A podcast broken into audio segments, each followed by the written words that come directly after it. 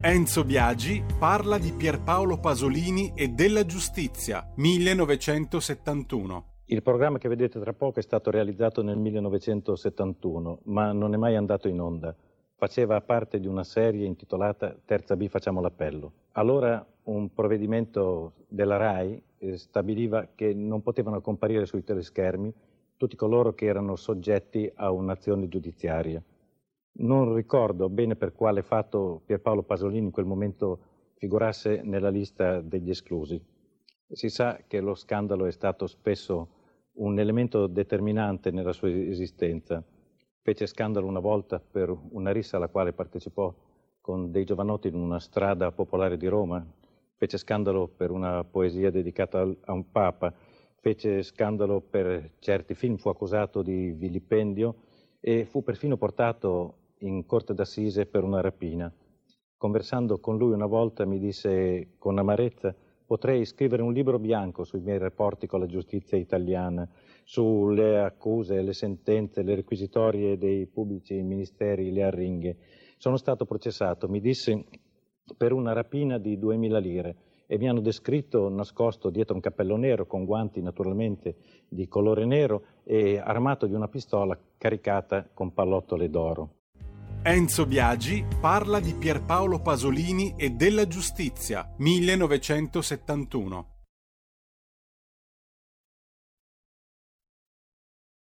Va ora in onda il punto politico.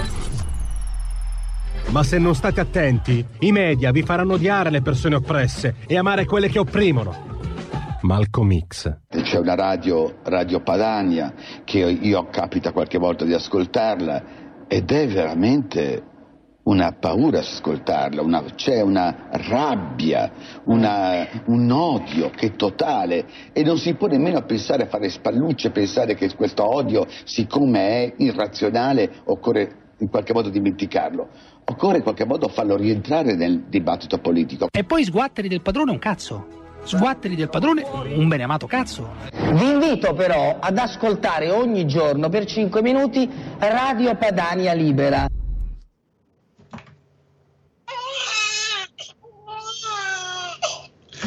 Eh, non l'hanno presa bene, non l'hanno presa bene a sinistra.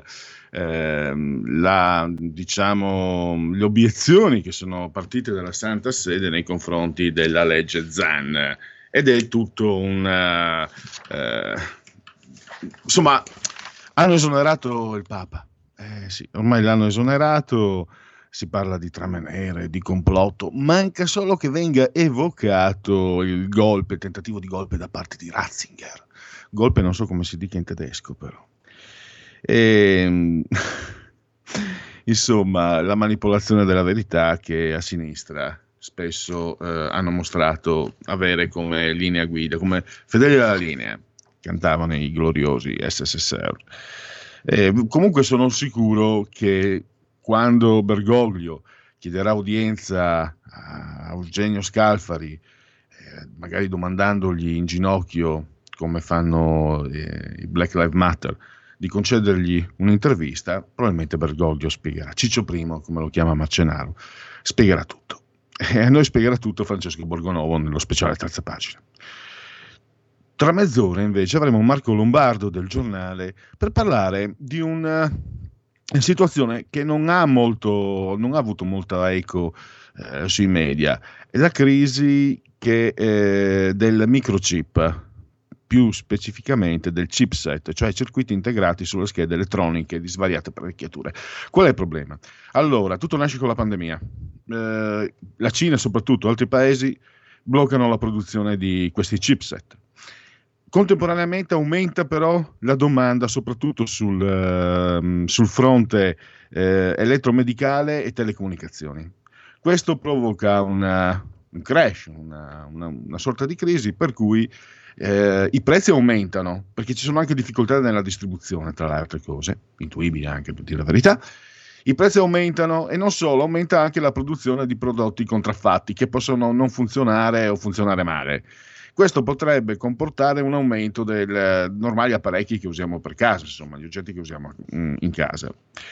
Eh, per Largo ai bambini parleremo dei sette, ci parlerà eh, Francesca Corbella, dei sette stili educativi genitoriali che forse non conoscevate. Quindi a questa scaletta mi manca solo allora la, il primo appuntamento, il primo ospite. Facciamo partire, poi vi introduco tutto. Parliamo della Bibbia in Piacentain, non so come sia la pronuncia giusta, chiedo scusa ai piacentini. Eh, ma la conosce sicuramente Luigi Zuccheri che avremo tra pochissimo ospite nella nostra terza pagina.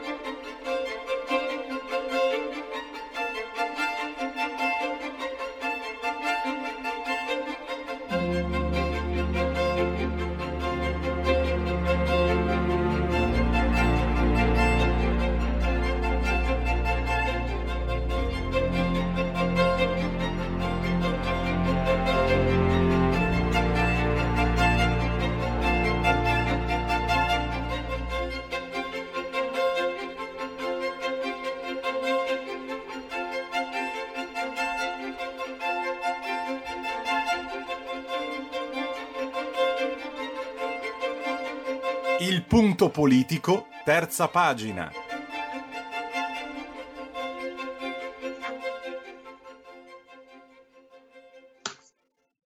Allora, io ho messo intanto in condivisione Facebook eh, l'immagine Bibbia in uh, dialetto piacentain. Spero che la pronuncia sia giusta.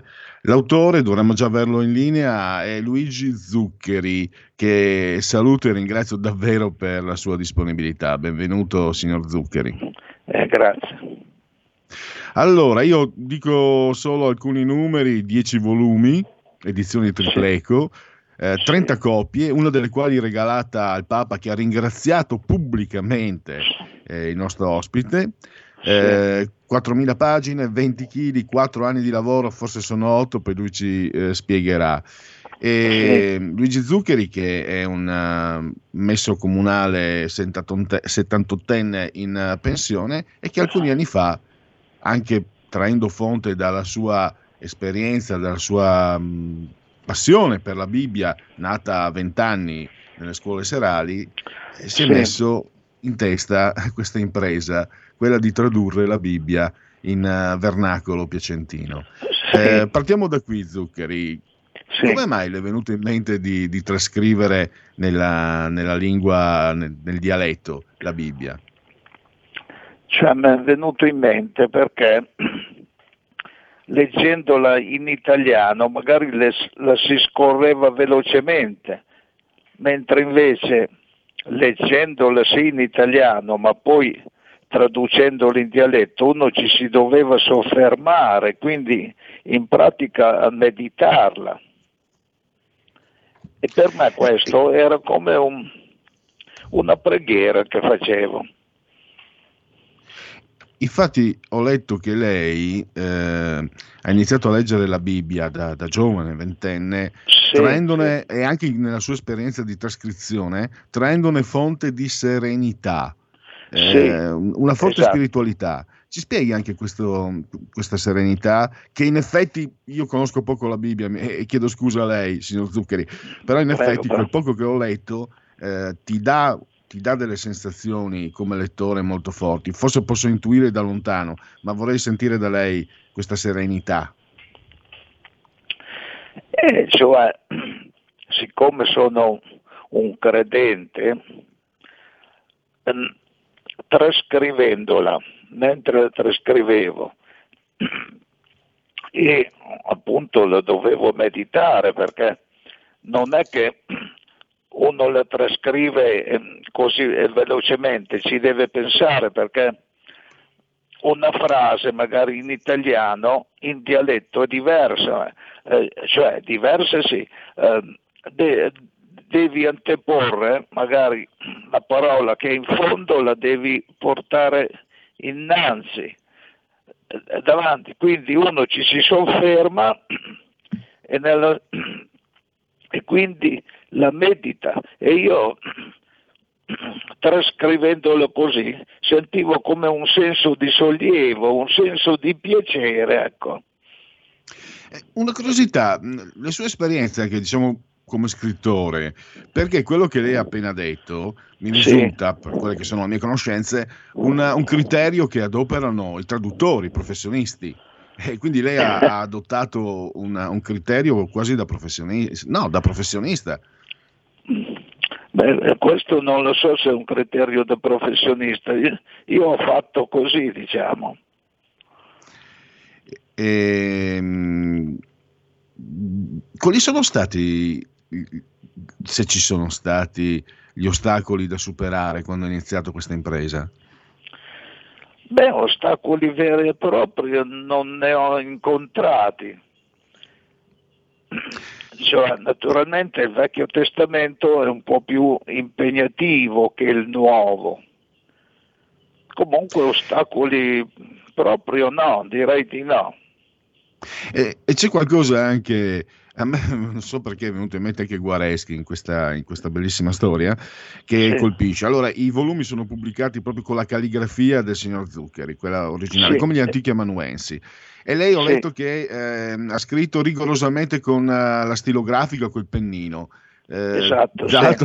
mi perdoni, io, da, io sono, nonostante sia mancino, quindi le stilografiche siano un ostacolo per noi mancini, da, dalla, dalla, prima comunione, quando mi fu regalata la prima stilografica, scrivo rigorosamente stilogra- con la stilografica e, e, forse posso capire anche questo, il senso dell'inchiostro che ti esce quasi dalla mano. Esatto. Perché questa scelta allora? Eh, cioè, mi piaceva molto di più che, che non la, la Biro mi piaceva lo scritto lasciato sulla carta di più che non con una penna sfera. E, ehm, una curiosità, le è mai venuta la tentazione di usare il computer, la tastiera, una macchina da scrivere? No, innanzitutto non ne sono il computer, ho due figlie, ce l'hanno le figlie, io non sono capace di usarlo ho una vecchia macchina da scrivere, però non mi, non mi avrebbe dato la stessa sensazione, cioè le stesse sensazioni che ho avuto, le stesse sensazioni che ho avuto scrivendo a mano. E dicevo, tutto inizia quando lei, la maestra Anna Rubini, le regala la Bibbia popolare voluta per l'edizione sì, Polini da sì. Giovanni XXIII, esatto, ehm, sì. popolare perché costava mille lire e perché era esatto. anche, diciamo, eh, era impiegato un linguaggio più, me, meno complesso magari che in altri sì, testi. Sì, più, più facile da capire, sì. E, e quella Bibbia, eh. quindi immagino l'abbia fatto compagnia per tutta la vita le stia facendo compagnia ancora oggi?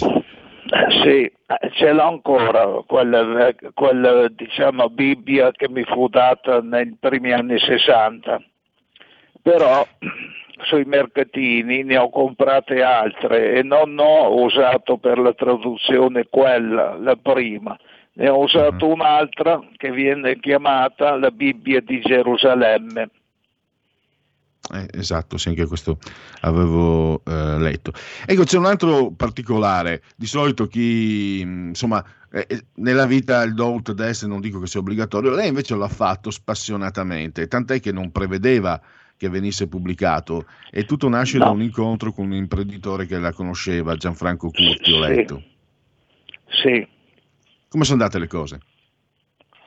E cioè, conoscevo questa persona agli uffici a 50 metri da me, ci vedevamo in, sul piazzale davanti alla chiesa di domenica e lui mi chiedeva Luigi come stai, come va e una, una domenica mi ha chiesto tu dici tu nel tempo libero cosa fai?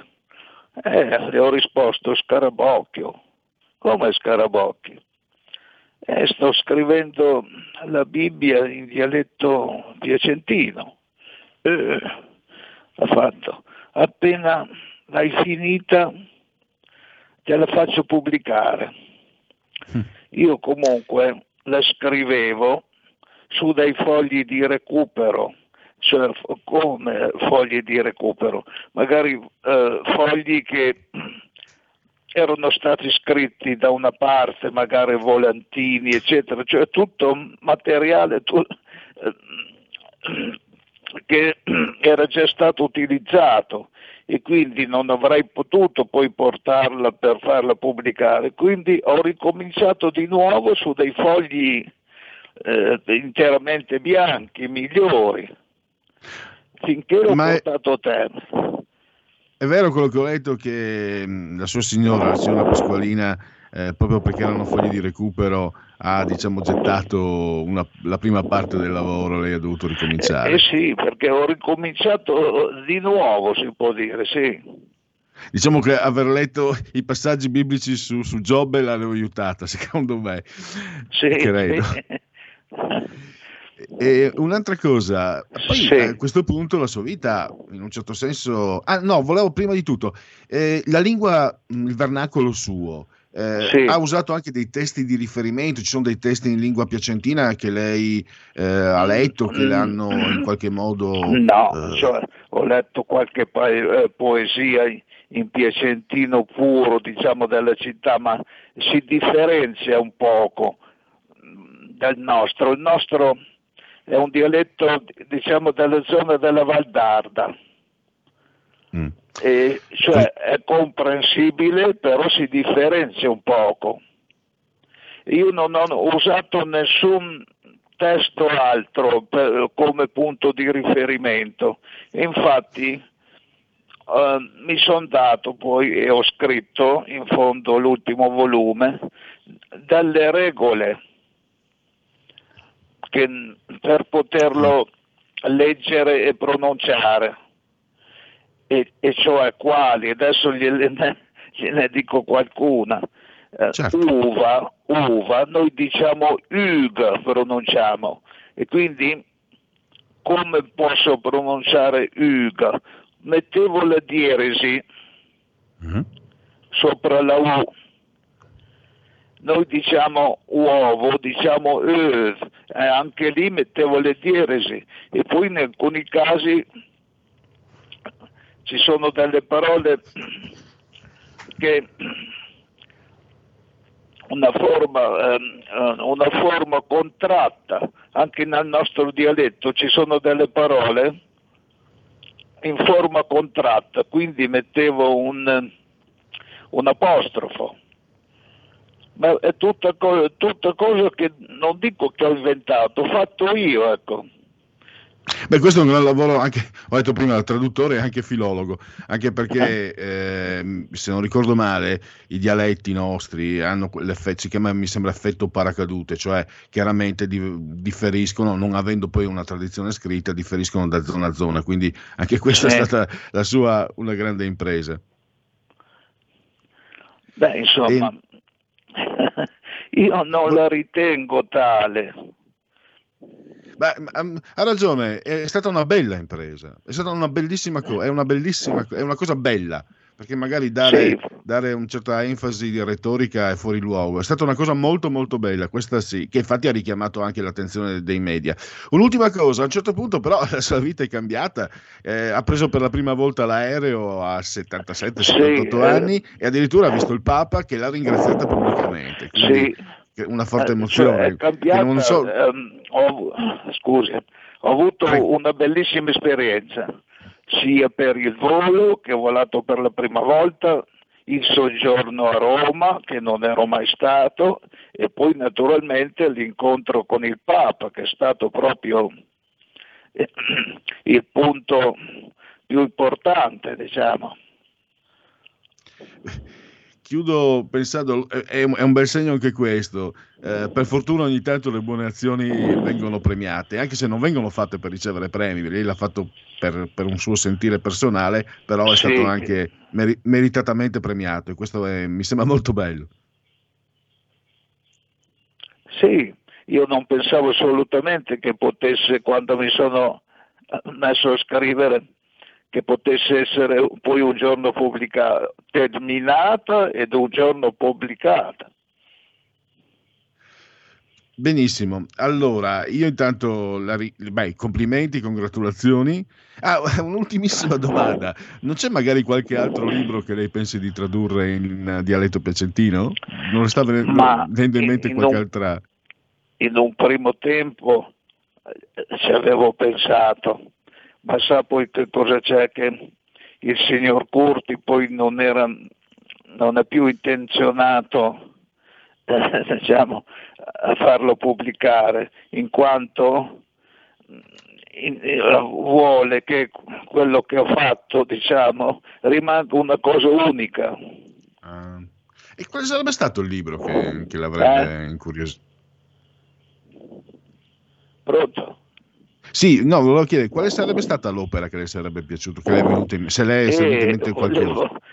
Mi era venuto in mente la Divina Commedia. Fantastico. Fantastico. Eh, straordinario. Allora, eh, siamo arrivati al termine. Io congratulazioni, complimenti, grazie, grazie per quello che ha fatto e naturalmente anche grazie per essere stato qui gentilissimamente a disposizione dei nostri microfoni e chissà mai magari tra qualche tempo, eh, insomma, qualche passaggio della Divina Commedia in Piacentino magari potremmo commentarlo con lei, perché no? Non si sa mai, non si sa mai. Intanto grazie ancora a Luigi Zuccheri. Va bene, grazie, arrivederla. E dunque, mm, siamo, siamo, verso il primo intervallo.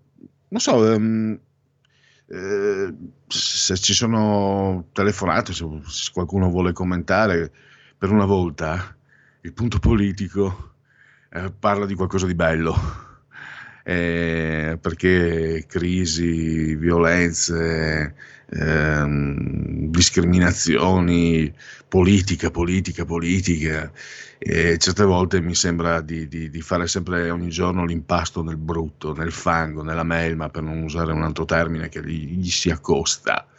E questo invece è mm, davvero, cioè, c'è, c'è un'unione culturale, spirituale, l'idea appunto, poi personalmente ce ne sono due o tre di voi che, che seguono lo sottoscritto da, dagli inizi, sapete la mia passione per, per, le lingue, c'era anche la disputa in Lega tanti anni fa, non si dice dialetto, invece in realtà si può dire benissimo dialetto, non perde minimamente la dignità.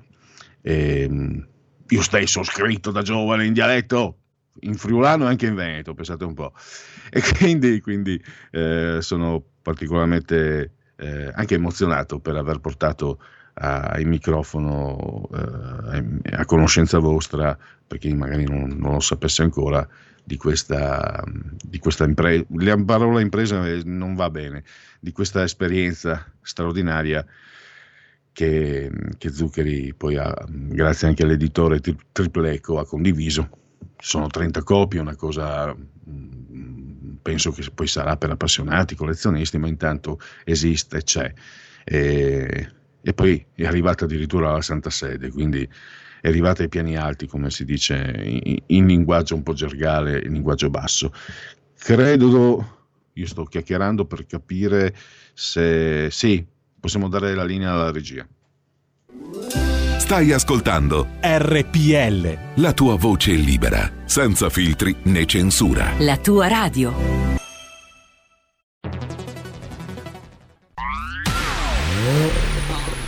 Auto nuova fiammante col suono nuovo. È il DAB Plus che si sente a tuono. La provi e senti subito com'è che va.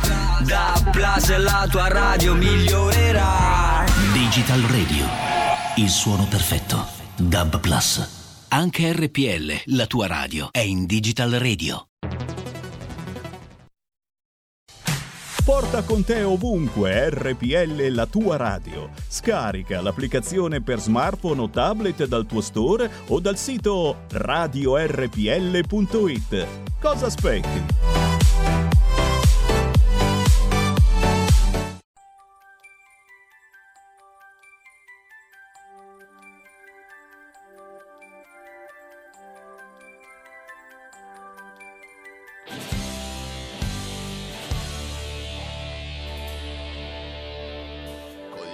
Bene aperti chiediamo un po' d'amore alla persona che vorremmo fare rimanere e ci facciamo male se la pressione sale, poche parole ci precipita il morale giù. Cos'è che ci trascina fuori dalla macchina? Cos'è che ci fa stare sotto ad un portone? Cosa ci prende? Cosa si fa quando si muore davvero? Mistero. Il gioco si fa duro e non si può dormire e non sappiamo più decidere se ripartire e batte forte il cuore anche per lo stupore di non capire l'orizzonte che colore ha. Cos'è che ci cattura e tutto ci moltiplica? Cos'è che nella notte fa telefonare? Quando si chiede quanto si dà? Quando si ama davvero? Mistero.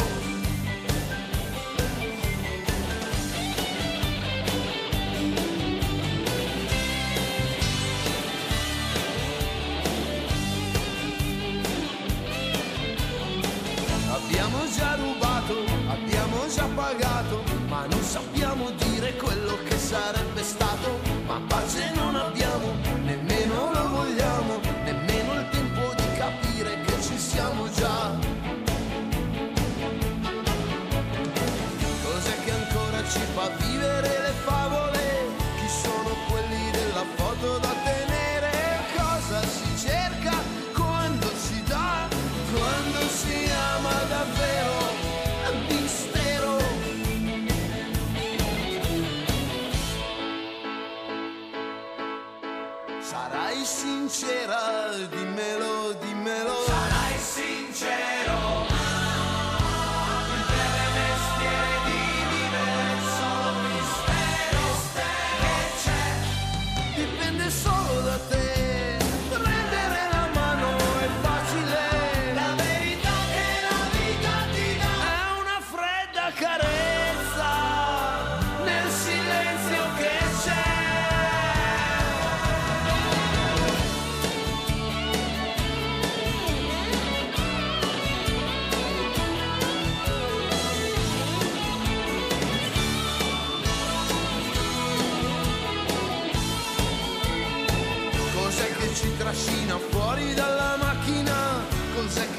Stare sotto ad un portone? Cosa ci prende?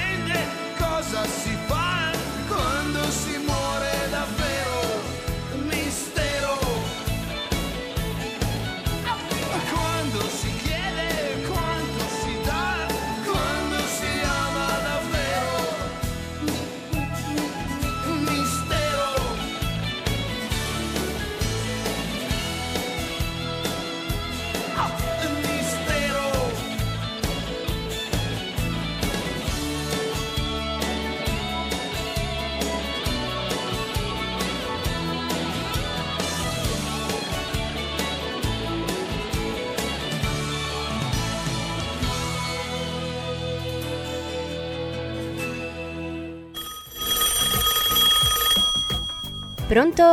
Avvocato, Mi dica. c'è bisogno di lei. L'avvocato risponde. Ogni venerdì dalle 18.30 con l'avvocato Celeste Collovati. Solo su RPL, la tua radio. E la linea torna a Pierluigi Pellegrin. Grazie a Federico, a Stefano, a Giulio, tutti insieme appassionatamente negli studi di RPL. Eccoli qua. Un applauso e grazie anche per la proposta musicale che vi hanno offerto eh, nell'intervallo. Dunque, andiamo tra 5 minuti parleremo appunto dei chipset e di- degli effetti negativi e lì torniamo dopo questa parentesi, dopo questo intervallo eh, un po' statico, per me almeno, con eh, il signor Zuccheri e la Bibbia tradotta in lingua piacentina.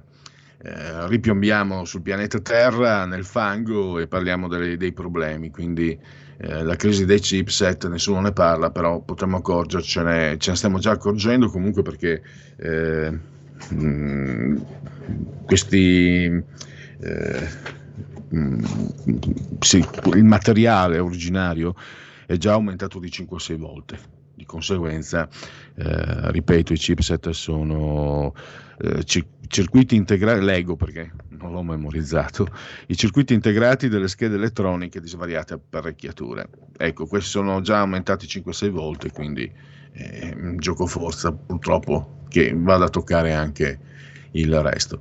Allora, velocemente qualche aggiornamento delle nostre agenzie, poi tra 4 minuti Marco Lombardo, Parolin, lo Stato è laico, no? Al blocco della legge. Poi crolla un palazzo di 12 piani a Miami, un morto e 9 feriti, è un'immagine eh, raccapricciante sinceramente, sembra un terremoto, è davvero triste. Poi Covid, trovate le sequenze cancellate dal virus. Afghanistan, Guerini in Senato, fine missione, non è abbandono.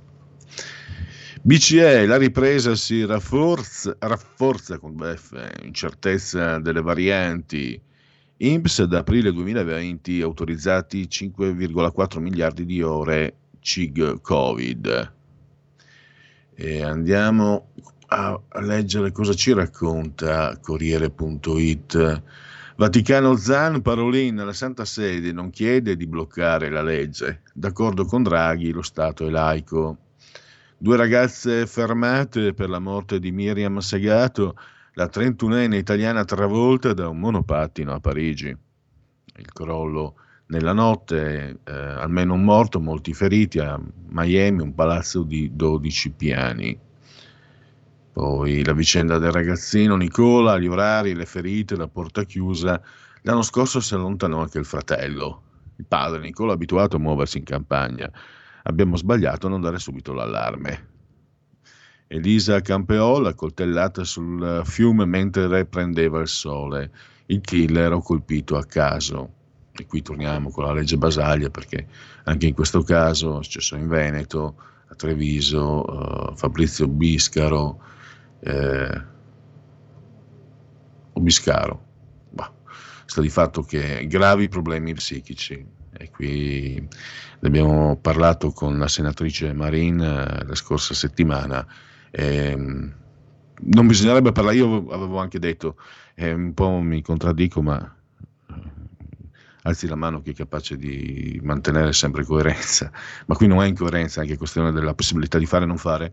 Avevo detto la legge Basaglia se ne deve parlare non quando succedono casi come questi, sotto pressione emotiva, magari quando i toni possono accendersi più sulla difensiva chi la sostiene, più sull'offensiva invece chi è anche colpito da, pensate, questa povera ragazza, ho letto un'intervista, mm, mi sembra sul Gazzettino ai genitori, straziante, e bisogna che eh, queste problematiche debbano, vengano affrontate nella maniera giusta. Insomma. Sì, è banale dirlo, però il fatto è che ecco, basta che vengano affrontate, non dimenticate. DDL Zan Meloni, stop dibattito, prima si risolva il contenzioso con il Vaticano. Poi Rubei verso Leonardo Marici, nuovo portavoce di Di Maio. Chissà se era il suo compagno all'asilo questo. Comunali Roma, Marrazzo candidato sindaco per il partito gay. 300.000 euro prende l'ex governatore della regione Lazio. Eh, dopo quello che aveva combinato, vi ricordate, mh, aveva- era scappato durante questo rapporto con un trans o una trans, fate voi, insomma, non so neanche io adesso. Vi ricordate la storia? Ebbe, si sentì male questa persona e lui l'abbandonò. Eh, riassunto, cioè, è rimasto in Rai, 300.000 euro, eccetera, eccetera. Vabbè, le cose così, le cose vanno così. DDL Zan, Renzi, autogol Vaticano, legge le fare il Parlamento, DDL Zan, Salvini, Lega pronta a testo condiviso, ma il PD non alzi i muri. Allora, vediamo se tra poco mh, avremo... Ah, è perfetto, lo vedo, lo saluto. Eccoci. Ciao Marco. Buongiorno a tutti. La condivisione, così ti regalo il mio sembiante proprio adesso. Allora, eh, Marco Lombardo del giornale, ma lo conoscerete anche per... eh, è un po' che non ti vedo, forse sono io che non, non- non trovo i canali giusti, che non ti vedo più in televisione, eh, partecipavi spesso a trasmissioni anche dello sport, mi ricordo. Sì, no, in realtà vado a Sport Italia, quindi mi trovate lì. E allora devo, scusami, eh, perdonami, ma evidentemente... Se vuoi faccio pubblicità venerdì sera alle 21, ci sarò. ecco. Allora si vede che sono io che ho cambiato circuiti. Allora, Eh, e allora hai fatto bene a ricordarmelo perché ti, ti vedo sempre, ti seguo, ti ho sempre seguito molto volentieri. Però oggi parliamo di, di, la crisi dei microchip, parliamo Sì, di questi chipset, circuiti integrati, delle schede elettroniche e mh, non ne parla nessuno, però potremmo accorgercene con effetti negativi. Eh, sì, temo di sì, insomma, diciamo, in realtà già gli effetti negativi ci sono. no? Ehm, allora, mh, partiamo dal, dal- dal presupposto di come nasce questa crisi. Questa crisi nasce ovviamente con la pandemia, ma non tanto perché il Covid abbia colpito i circuiti de- dei nostri prodotti tecnologici, ma perché ovviamente durante il Covid la richiesta soprattutto di computer, ma comunque di dispositivi tecnologici, si è eh, notevolmente alzata. Ehm, la risposta è stata quella ovviamente di eh, dover produrre, fare una maggiore produzione, ma di avere sempre meno a disposizione i materiali per farla. Per fare un microchip ci, possono- ci vogliono diversi metalli, adesso non stiamo qui a, a elencarli tutti perché hanno dei nomi tecnici particolarmente difficili, ma, ma soprattutto insomma, eh, l'aumento della richiesta di processori nei nostri dispositivi eh, ha, ha fatto sì che questa produzione dovrebbe essere aumentata.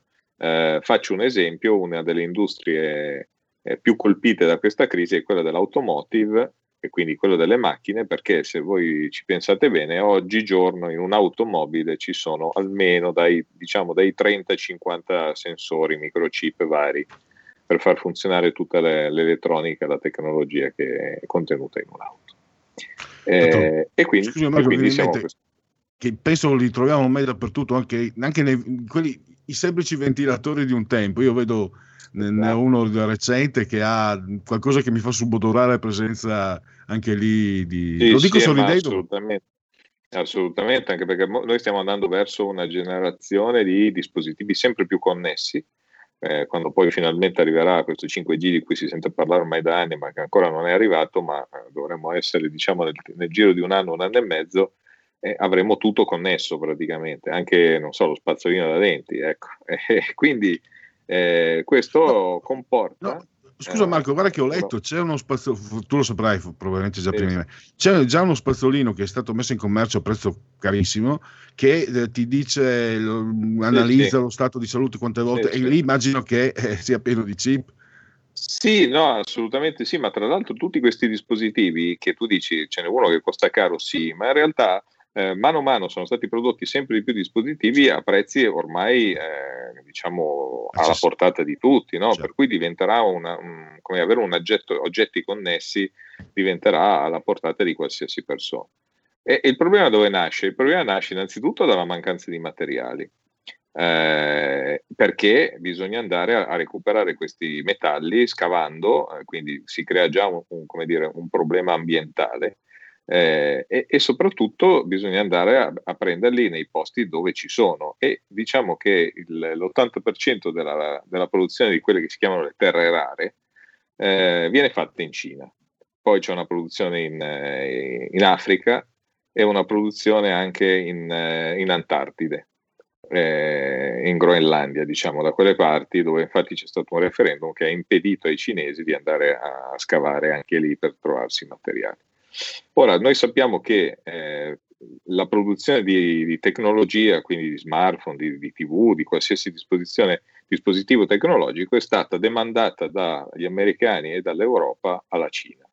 per, per, un problema di sottocosto. Avendo produzione sottocosto, nel corso degli anni tutte le aziende hanno smesso di produrre e hanno mandato tutta la produzione in quello che si chiama, in questa bruttissima parola, outsourcing eh, in Cina. E il risultato è stato che adesso oggi ci troviamo con eh, un, un, paese come la Cina che è, ha bisogno di questo tipo di, eh, di produzione ma ne ha eh, poca e dall'altra parte uno, uno, Stato come l'America che fa una produzione di microchip ma anche in quel caso non è sufficiente, tant'è che ne ha demandato una parte, eh, eh, sempre diciamo ne ha demandato una parte in uno dei paesi che diventerà probabilmente il fulcro dei prossimi problemi geopolitici futuri, cioè Taiwan. Eh, Taiwan ha una eh, grande fabbrica che si chiama TSMC, che è una fonderia di microchip, che è la seconda produzione mondiale di microchip, ma la prima per una serie di prodotti, come ad esempio i microchip per l'automotive e per i smartphone. Siamo a circa l'80% di produzione mondiale. Eh, ovviamente il Covid ha, ha, creato dei problemi sia nella produzione, nella presenza del personale, tutta una serie di motivi, ma soprattutto c'è il grosso problema che per la Cina Taiwan non è uno Stato indipendente, mentre per gli americani sì. E, ed infatti la Cina da un po' di tempo pattuglia lo stretto di Formosa con le sue minacciose navi perché eh, la sua idea è che nella mancanza di produzione attuale dove vai a prenderti i microchip che ti mancano eh, l'unico posto dove, dove, ancora si trovano, cioè a Taiwan. Ecco, un altro effetto, mm, ho letto un termine tecnico, shortage, eh, cioè cortocircuito, difficoltà, sì. è stata mm, eh, la contraffazione che è un problema perché tu rischi di trovarti. Allora, un problema per il consumatore perché ovviamente no, certo. rischi di trovarti qualcosa che, non, che, funziona male o addirittura non funziona, ma poi ci sono anche eh, le responsabilità dei fornitori, anche lì è una strada pericolosissima. Beh sì, nei momenti di crisi ovviamente ci sono, vengono fuori tutti questi no, problemi, la contraffazione ad esempio è uno di questi, soprattutto perché il rischio è anche avere dei dispositivi con malfunzionanti o insomma addirittura pericolosi. No? Ehm, e, e, quindi si crea anche un mercato nero diciamo, del, del, del, della produzione di microchip. Ehm, e, e il problema non è facilmente risolvibile, in questo senso gli americani hanno eh, sono consci del problema, l'amministrazione Biden ha fatto proprio un atto specifico su questo. Eh, eh, però per diciamo, aprire una fabbrica, una fonderia di microchip eh, ci vuole, e per metterlo in produzione ci vuole almeno un anno. Eh, non si riesce a farlo in 448, no? quindi bisogna in questo momento andare a cercare eh, il prodotto dove c'è vedendo se si riesce ad aumentare. Allora, il futuro cosa presenta? Il futuro presenta un problema ovviamente, come abbiamo detto, politico, geopolitico, perché ovviamente una guerra eh, diciamo su Taiwan fra Stati Uniti e Cina non è che faccia molto piacere, soprattutto in questo momento in cui i rapporti tra i due paesi sono pessimi. Um, e, e, crea un, ovviamente un problema ambientale perché andare a scavare è bello avere tutte le macchine elettriche, per carità, ma poi se dobbiamo andare a scavare dappertutto per avere i materiali per fare le batterie e i microchip, finirà che poi l'ambiente che noi vogliamo salvare da una parte eh, con, le, con la, l'aria pura perché non emettiamo più CO2, dall'altra parte però ci, crollano, ci crolla il pavimento sotto i piedi, che insomma è un altro, problem- altro problema fondamentale. E lì, eh, come dire, andrà, andrà mh, la soluzione è nell'industria del riciclo, cioè andranno riciclati i componenti che oggi si buttano via. Eh, in India c'è una città grandissima con milioni di abitanti eh, nella quale un grossissimo quartiere, praticamente grosso come una città come le nostre, è fatto completamente di rottami tecnologici, dove vengono buttati tutti i rottami tecnologici eh, dove ci sono i bambini che vanno a caccia dei, dei materiali per poterli rivendersi, eh, per sfamarsi. Insomma.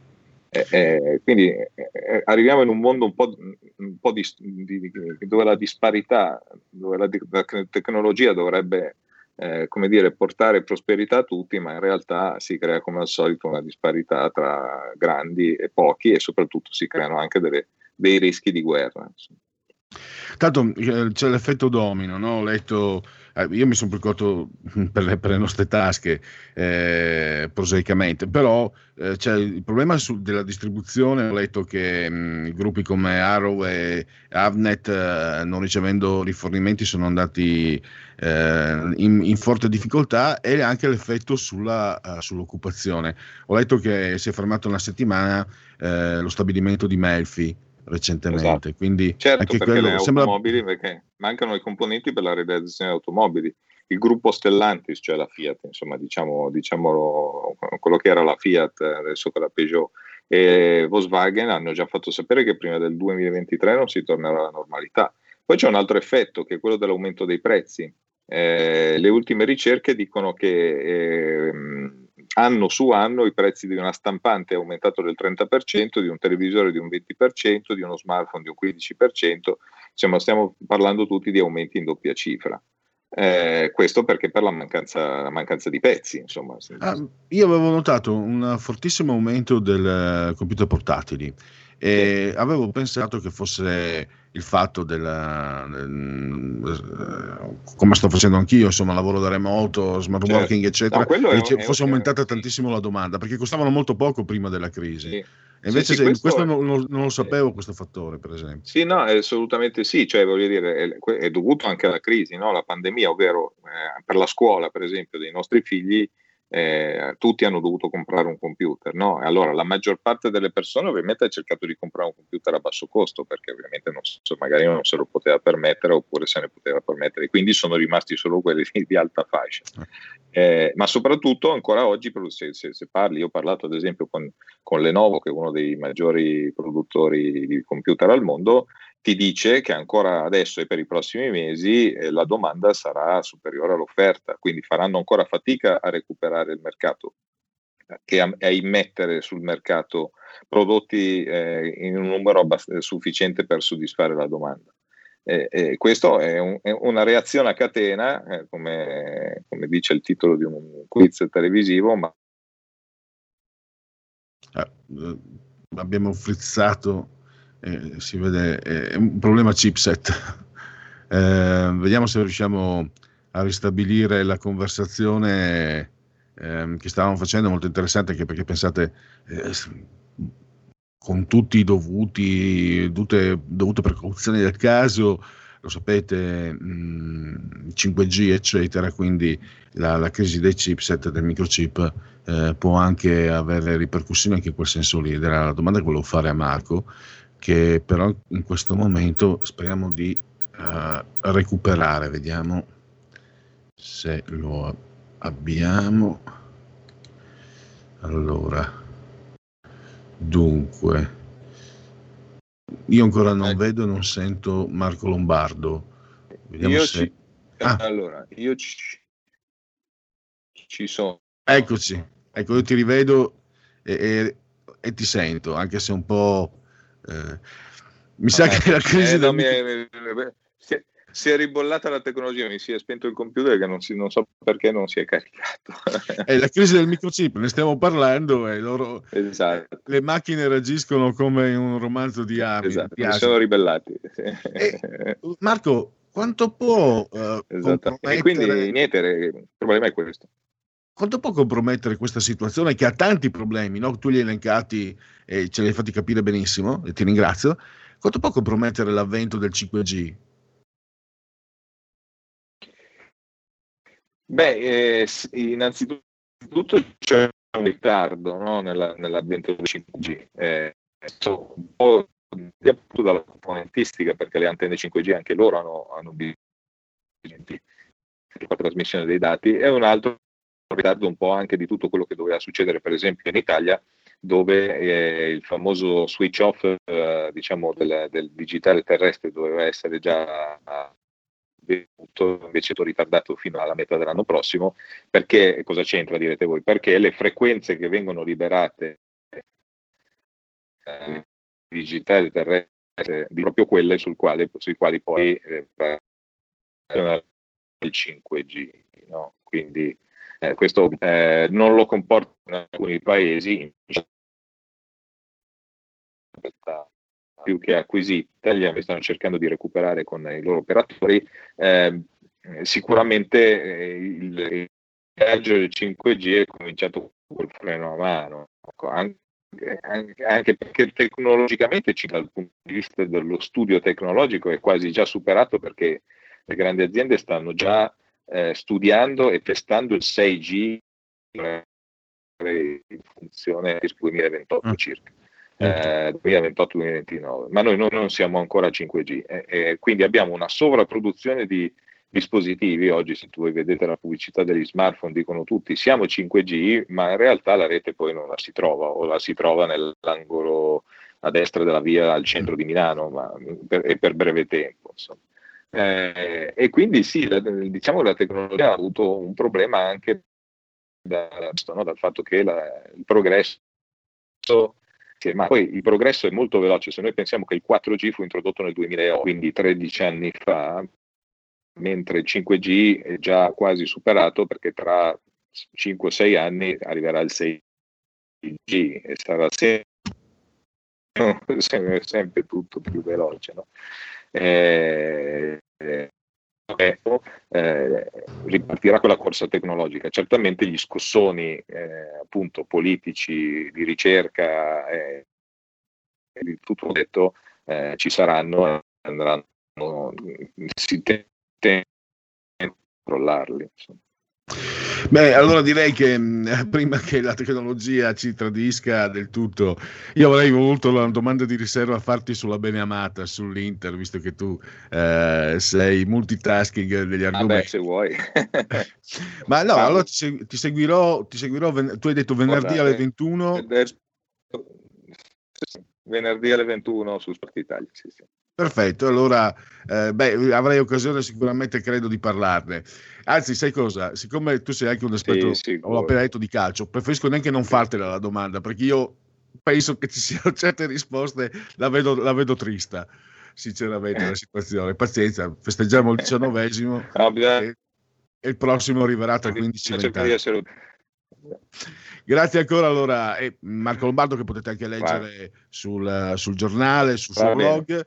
Grazie tantissimo e risentirci a presto. A presto, grazie a voi. Bene, allora eh, io torno a mettere la condivisione eh, schermo, quindi avete sentito eh, questa, questa situazione che curiosamente adesso mh, ho saluto Ma- abbiamo salutato Marco, purtroppo questi problemi anche un po' tecnici, perché ci sarebbe anche da disquisire sul fatto che eh, sui giornali la notizia sia stata, come dire, eh, messa, messa un po' nel dimenticatoio, no? Quindi eh, in, ca- in cavalleria si diceva una volta, perché invece mh, io per prepararmi, eh, per fare delle domande giuste, insomma, Marco, ho, approfittato per approfondire, ho letto un po' eh, online, si trova, si trova tutto, anche riviste specializzate, ho cercato di farmi un'infarinatura veloce, non pensate che, che abbia perso di ciò, però quel- ci ho messo il tempo giusto per capire, anche perché poi mi incuriosiva, e mi ha incuriosito, mi ha colpito anche questo, visto l'im- l'importanza e la serietà del problema, il fatto che eh, i media un po' l'abbiano eh, snobbata questa notizia. E preferiscono la politica perché sanno che con la politica vi attirano. Allora, eh, um, qui siamo su, su Dagospia, ma io credo che adesso eh, con l'ausilio dei tecnici possiamo andare, si possa andare. Allora, perfetto. Dunque, eh, io passerei adesso la parola alla eh, regia eh, per un brevissimo intervallo, poi inizierà la sigla dello speciale terza pagina con eh, Francesco eh, Borgonovo.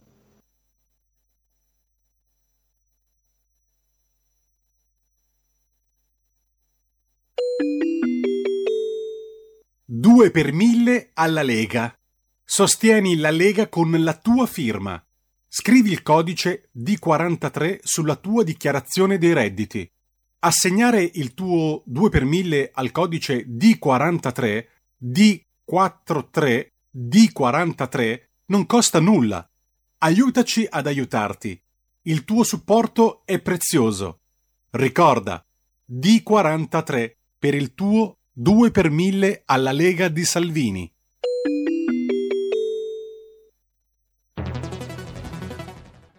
Il futuro appartiene a chi fa squadra. Le radio italiane si uniscono per giocare la partita da protagoniste. Nasce l'app Radio Player Italia. 140 stazioni in una sola rete. Scegli la tua preferita e ascolta il suono perfetto del digitale. Gratis, senza registrazione, senza interruzioni, compatibile con tutti i device. Le notizie, la compagnia, la musica scelta da chi la ama, la conosce e la vive. Scarica Radio Player Italia. Il futuro batte con la radio nel cuore. Anche RPL è disponibile su Radio Player Italia.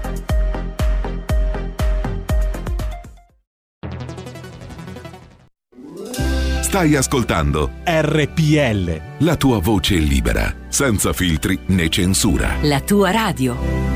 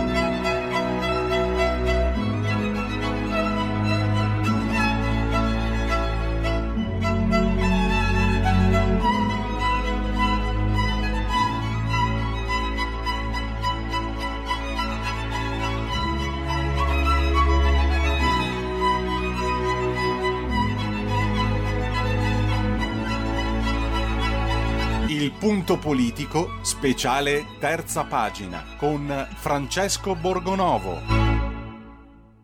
Insomma, dopo le obiezioni alla legge Zan, la sinistra non ci ha pensato due volte. Esonerato Bergoglio, e visto che tra, tra pochi giorni a Roma, in riva al Tevere, arriva Murigno, chi lo sa, qualche sorpresa, magari anche sulla panchina della Roma, visto che Bergoglio è anche un grande appassionato di calcio. Si sta scherzando, ma non troppo. E se leggete, se non, se non l'avete ancora letto, leggete l'articolo di Francesco Borgonovo sulla verità di oggi e capite quali sono state le reazioni anche un po' isteriche dopo eh, le obiezioni appunto di cui si diceva sopra. Credo che Francesco sia già in linea, eh, nel caso lo saluto e lo ringrazio. Benvenuto Francesco. Eccoci, buon pomeriggio e bentrovati a tutti. Insomma è, è tutto un gridare al complotto. Manca solo che qualcuno evochi il golpe di, di Ratzinger. Mancava solo questo. Guarda, io eh, ci, come dire, eh, ci sono una serie di eh, reazioni veramente isteriche, come hai detto tu, a quello che, che è successo del, del Vaticano, con il Vaticano, con la, con la nota verbale, no? come si chiama. E io lo sto notando perché ieri sera sono andato, eh, di solito non mi piace parlare di queste cose, a me fare la vittima. Eh, ieri sono andato però da Lilly Gruber a parlare di questo tema con uh, c'era anche la Murge, c'era Massimo Giannini, un, un parterre bello nutrito e eh, sono rimasto, devo dire, impressionato dalla quantità e dalla, dire, dalla qualità anche degli, dei messaggi che mi sono arrivati dopo, nel senso che eh, io non ho mai visto, sono abbastanza abituato a ricevere insulti, minacce, cose di questo tipo, ma non ho mai visto una tale e, e quantità di odio nel giro di, di, di poche ore. Cioè, sono arrivate dalle minacce di morte a, a degli insulti pesantissimi, a insomma, mi, mi, gente che minacciava di, di, presentarsi, pigliarmi a schiaffi. Cioè, questo è, è il livello a cui, a cui, siamo arrivati e non mi pare che sia dire, un,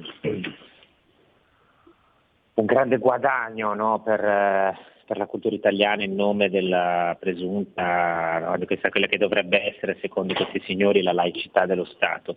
E quindi noto che c'è una, ci sono, c'è un'isteria diffusa su, su questo tema e l'intervento del Vaticano devo dire che ha veramente prodotto una, un delirio esito a definirlo così, non solo sugli odiatori da tastiera, che vabbè, insomma, può anche... Possiamo eh, anche però no, ti interrompo Francesco perché allora, tanto, beh, io sono eh, suscettibile, da buon provinciale e contadino, sono suscettibile per maloso, per malosissimo, quindi gli insulti mi, mi mandano in tilt, eh, però anche minacce di morte eccetera. Allora, magari c'è una, c'è una commissione presieduta da una celeberrima senatrice, Liliana Segre, non si fanno mai sentire, c'è un ordine di giornalisti, non si fa mai sentire quando viene colpita una certa parte ovviamente. Eh, c'è di solito insomma eh, subito eh, si va a denunciare, ecco gli odiatori, si va a singhiozzare, a piangere in pubblico. beh, tu non lo fai di sicuro, non è nel tuo stile, però comunque questo è un, un, un, un'altra goccia, che è più di una goccia, in questo oceano di, di, di grande eh, disparità di trattamento di cui parliamo pressoché ogni giorno. Cioè ricevere minacce di morte, adesso Francesco tu sei abituato, vai in televisione, anche, ti, ti, ti, ammiro tantissimo anche perché se riesci a essere imperturbabile, adesso non, non voglio farti la, la, la, sviolinata, però è così, no? E lo dicono anche i nostri ascoltatori in primis, quindi relata refero. Però francamente anche le minacce di morte non è che sia proprio così... Di, di solito se tu fossi un politico per una minaccia di morte avresti la scorta. Ma adesso eh, io voglio dire. No, lo so che non vuoi parlare di te, ma non spero, è tanto. È, è, la situazione, aver, il contesto, ovvio. Spero di non, aver, di, di non aver, trovarmi mai nella condizione, uno perché ci sono, uno perché avere la scorta è una cosa pesantissima e veramente terribile, ma poi, eh, come dire, c'è un abisso secondo me tra chi ti minaccia eh, online e chi poi eventualmente passa le vie di fatto, quindi non dobbiamo neanche poi eh, esagerare. Però quello che mi stupisce, eh, sì, ovviamente eh, questi dovrebbero essere, da un lato, questi dovrebbero essere i sostenitori, quelli che combattono l'odio, no? Eh, dall'altro, insomma, mi stupisce veramente il, il modo, cioè, l'idea che non si possa neanche contestare, cioè non si può toccare questo DDL, cioè, voglio dire, la democrazia funziona così, cioè, la, la, laicità, la, tutti questi oggi, tutti i giornali, la laicità dello Stato, ma la laicità dello Stato eh, funziona che, eh, in maniera dire, pluralistica, cioè si deve tenere conto di tutte le opinioni. E se c'è una parte della popolazione che eh, non condivide il, alcuna, non dico tutto, ma anche solo alcune parti del DDL Zan, allora è giusto tenere in considerazione e modificare la legge. È, questa è la democrazia, cioè il Vaticano ha agito eh, totale, totale laicità, totale, cioè non è che ha fatto, ha detto io vi scomunico, mando una bolla papale, una roba, cioè come Lucoino che fa le fatto. Cioè il Vaticano ha eh, mandato un, un documento eh, diplomatico, diplomatico per dire ci possono essere dei problemi su questa cosa, ci possono essere dei problemi. Eh, vogliamo risolverli? Oggi tra l'altro Parolin specifica che il Vaticano non vuole bloccare la legge, vuole appunto, appunto far presente che ci possono essere delle difficoltà tecniche e quindi di che cosa stiamo parlando? Cioè qual è il, questo dramma in corso? Eh no, è ovviamente il dramma dove sta? Sta nel fatto che bisogna sempre negare la realtà, cioè eh, Bergoglio finché è il paladino dei migranti va bene, no? finché è eh, quello che, che, dice chi sono io per giudicare uh, va benissimo. E, e, quando smette di fare questa cosa eh, allora non va più bene. No? Eh, però, cari amici, la democrazia non funziona così. Non funziona che uno ti va bene solo quando dice quello che ti pare a te. No? Cioè, eh, mi, mi sembra anche abbastanza scontata questa cosa, o sbaglio?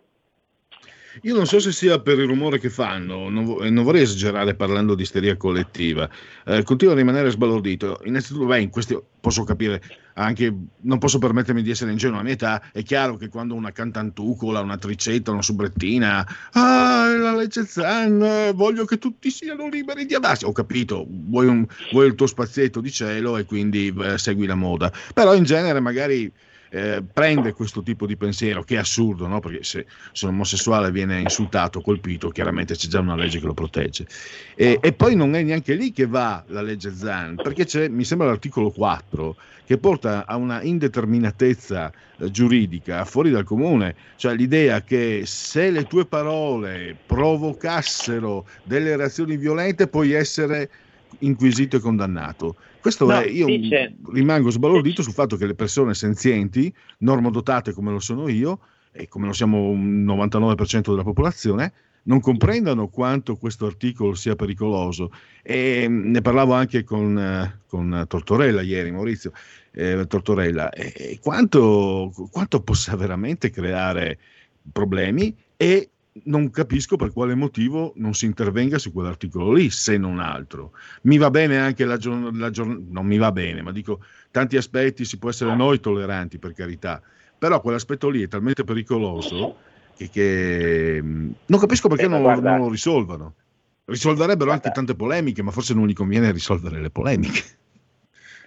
Ma lì il punto è, è- è molto semplice, cioè lì nella legge si dice che la libertà di espressione è garantita a meno che, a meno che quel- il pensiero, diciamo, l'espressione non costituiscano, non dire, eh, provochino un rischio concreto, un rischio concreto, no? Che si passi ad atti di violenza. Ora, qua non stiamo parlando, cioè eh, il rischio concreto, come fai a dimostrarlo? Cioè capisci che c'è una... Qui non stiamo parlando di, di dire condanniamo gli atti di violenza, qui stiamo pensando di punire, punire opinioni che possono no? costituire un rischio concreto di incitamento alla violenza. Ma scusate, cioè, allora per quale motivo, voglio dire, se noi la guardiamo dall'altra parte, cioè, dovremmo proibire, non so, eh, dovremmo proibire ai marxisti di parlare perché le loro parole eh, costituiscono un rischio concreto che poi, sì, come dire, il marxismo trionfi e, ci, e ritorniamo ai gulag. Cioè, adesso sto, sto facendo un'iperbole ovviamente, però siamo a questo livello del discorso, capito? Cioè, questo è il Non trovo- Eh, Francesco, non trovi ci sia anche un cambiamento antropologico? Almeno io credo, eh. perché mh, Gomorra, ti ricordi la, la serie televisiva che era- a me era piaciuta tantissimo, eh, che si ispira più a Shakespeare in realtà che a altro, questo lo dico io ne sono con convinzione, di politica non sono convinto di niente, ma su queste cose sì. Io ho trovato obiezioni da dove non mi aspettavo. No, non si deve far vedere Gomorra perché offre un modello negativo ai nostri giovani. Queste erano frasi che quando ero giovane io appartenevano al fronte, diciamo, reazionario, per non dire conservatore, perché conservatore è magari un'altra cosa. Cioè alla destra per essere, per essere espliciti. Io ho sentito alla sinistra queste obiezioni. Eh, e, e tra l'altro tratto da una serie di un loro paladino, Saviano, eccetera, anche se per, per fortuna non ci ha messo Beccoli, ha, mh, ha solo firmato eh, per eh, ehm, diciamo il via libera, perché se ci metteva Becco lui la serie non sarebbe stata così bella. Però io trovo che, che arrivi, arrivi da sinistra eh, e quindi ci sia un- questo, questo- questo tentativo di censura, eh, questo eh, pensiero preventivo su quello che è l'espressione, la libera espressione. Trovo quindi un cambiamento antropologico, o forse, siccome io non sono mai stato anticomunista, in realtà è il comunismo, eh, il regime, diciamo, il, il qua- il massimalismo comunista che esce fuori in, in tutta la sua aggressività.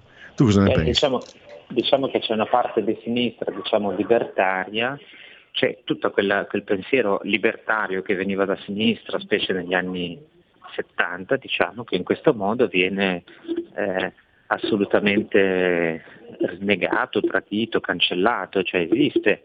Eh, la sinistra non è solo la- il socialismo scientifico sovietico, Eh, purtroppo questi sono gli stilemi dell'intelligenza comunista che abbiamo già visto agire così.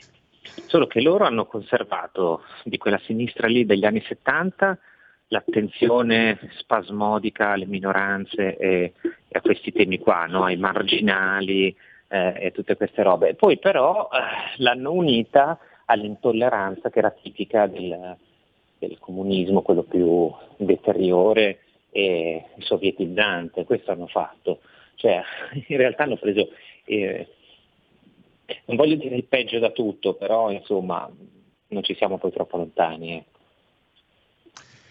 Bene, intanto poi c'era anche, mh, tu hai riportato le considerazioni di Melloni che in realtà invece sarebbe stata una manovra molto astuta della Santa Sede per bloccare i vescovi più, più conservatori, eccetera, eccetera. Mi è venuto in mente anni fa eh, quell'esponente dei 5 Stelle che, che disse, oh, ci vogliono far vincere a Roma perché così fa- mostra- per mostrare che non, sapemo, non sappiamo governare, eccetera, eccetera. Adesso non mi ricordo più chi l'avesse detto, però mi sembra una, una- una capriola di quel tipo lì, eh, perché che segna, sai- no? che, che dimostra però, mh, riprendiamo l'inizio, dimostra l'isteria che ha colto costoro nel momento in cui eh, un loro presunto paladino non li ha secondati. Quando però attacca eh, i sovranisti, allora Ma è salto subito, così, cioè- salto subito. È è per lo stesso motivo per cui cioè, quando ci sono, non so, i, i gay o le lesbiche che criticano il DDL Zan, allora li si tratta come se non fossero più gay o lesbiche, no? Quando ci sono i musulmani, eh, eh, guarda che funziona sempre così, quando ci sono i musulmani che dicono eh, ma il velo si può anche non mettere, no, eh, bisogna che li- non li facciamo parlare perché non sono veri musulmani. Cioè, cioè, come se fossero no, delle statuine e allora il vero gay è fatto così, il vero Bergoglio è fatto così, il vero musulmano è fatto così, il- quello di destra è un mostro in questo modo, e questo è. Eh, cioè, sono, vivono in una cosa che non è la realtà, è la loro percezione della realtà che, che assume dire, valore totalizzante, cioè così e punto. Eh, noi vediamo così, quindi questo è vero, fine. Questa è la logica della Ecco, di oggi. Fra- Francesco, ehm, prima di lasciarti, eh, il pensiero purtroppo non è mio, ma è, è molto calzante. Di mio amico, il mio amico Giuseppe, mi ha scritto: allora, l'Unione Europea può intervenire sulle leggi di uno Stato sovrano come l'Ungheria, le leggi sull'omosessualità, che per quello che ho letto io non mi piacciono proprio per niente, però voglio approfondire perché non mi fido di quello che viene propinato. Mentre il Vaticano non può eh, richiamare quelli che sono patti laterali, quelli- i patti lateralesi che sono previsti dalla Costituzione. Anche questo è una fotografia di, di- di quello che abbiamo di fronte, mi sembra, molto efficace. Ha scritto molto bene Martino Cerro sul nostro giornale, cioè lo stesso Partito Democratico che dice ah l'ingerenza, no? E poi è quello che, che spinge per, per andare a farsi i fatti di Orban nello Stato sovrano. Eh, mi sembra Certo. che il combinato disposto delle due cose sia ridicolo oltre ogni, oltre ogni limite, insomma. Quindi, questo- Ecco, eh, per concludere, domani doppia razione, doppio intervento, i subalterni alle 9.30, poi qui alle, un'ora prima alle 15.10 per eh, il punto politico. Eh, qualche anticipazione o eh, riservi sorprese? Domani eh, c'è una sorpresa, un regalo che mi faccio prima di tutto a me stesso, se mi permettete. E domani avremo in studio eh, RTL il maestro Vince Tempera, eh, che forse dirà qualcosa a qualcuno di voi, agli appassionati di cinema, è uno, di- è uno degli autori della colonna sonora di Santozzi, l'autore della sigla di eh, Goldrake, di Daitarn, di tanti altri cartoni, film storici degli anni 70 e 80 e quindi insomma ci fa questa cortesia di venire, tra l'altro dovremmo avere anche la strumentazione tecnica per farlo suonare in diretta, quindi speriamo di, di- di riuscire a, lui, sono andato su- Wikipedia, eh, non lo sapevo, no, lo sapevo ma non me lo ricordavo. Ha suonato negli anni 60-70 con Nella De Bandini e Ares Tavolazzi in un gruppo che si chiamava Le Crucial, due musicisti che sono due musicisti del- di uno dei miei autori preferiti che è Paolo Conte. Quindi abbiamo proprio eh, qualità garantita all'origine. Allora, grazie anche per eh, questo bellissimo regalo che fai a RPL e ai suoi ascoltatori, Francesco, e a risentirci a domani. Grazie, grazie a tutti e a domani. E adesso direi che possiamo partire con la sigla dei genetriaci. La verità è che sono cattivo. Ma questo cambierà. Io cambierò. È l'ultima volta che faccio cose come questa. Metto la testa a posto, vado avanti, rigo dritto, scelgo la vita. Già adesso non vedo l'ora. Diventerò esattamente come voi. Il lavoro, la famiglia, il maxi televisore del cazzo, la lavatrice, la macchina, il CD e l'apriscatole elettrico. Buona salute, colesterolo basso, polizza vita, mutuo, prima casa, moda casual, valigie, salottoli tre pezzi, fai da te, telequiz, schifezze nella pancia, figli, a spasso nel parco, orario d'ufficio, bravo a golf, l'auto lavata, tanti maglioni, Natale in famiglia, pensione privata, esenzione fiscale, tirando avanti, lontano dai guai, in attesa del giorno in cui morirai. Genetriaci, ricorrenze, commemorazioni del sesto giorno di Messidoro, mese del calendario repubblicano. I gregoriani ci avvisano, 190 giorni alla fine. Per tutti è invece un giovedì esoibe, 24 di giugno, anno domini 2021-2021. Oh, oh, oh, oh, Ambrose Bierce, cominciamo alla grande che non si sa neanche dove e come sia morto, è scomparso. E pensate, lui era figlio di una famiglia poverissima, maltrattato dal padre, picchiato, imparò a scrivere a 15 anni, poi diventò giornalista e poi è stato un autore eh, magari meno conosciuto, forse, no, beh, è molto conosciuto, però magari rispetto ad altri un po' più, diciamo, meno noto, ecco, però un gigantesco, grandissimo, davvero.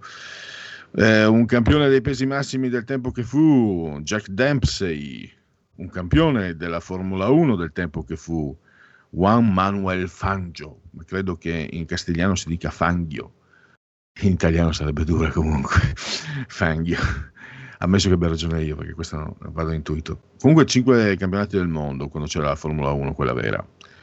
Il comunismo sabaudo di Giancarlo Paietta, e poi la tribuna elettorale di Adar Jacobelli, Giovanni Giacobetti detto Tata, quartetto Cetra, poi abbiamo Cesarone, Cesare Romiti, Ah, abbiamo due manager che abbiamo scoperto prendere soldi per combinare appuntamenti con l'avvocato, disse Romiti. Uno l'abbiamo cacciato, l'altro l'abbiamo mandato alla Cinzano. Chi era quell'altro? Chi è che è stato amministratore de- della Cenzano? È lui. È lui. Luca Cordero di Montezemolo. Le notti magiche, le notti magiche.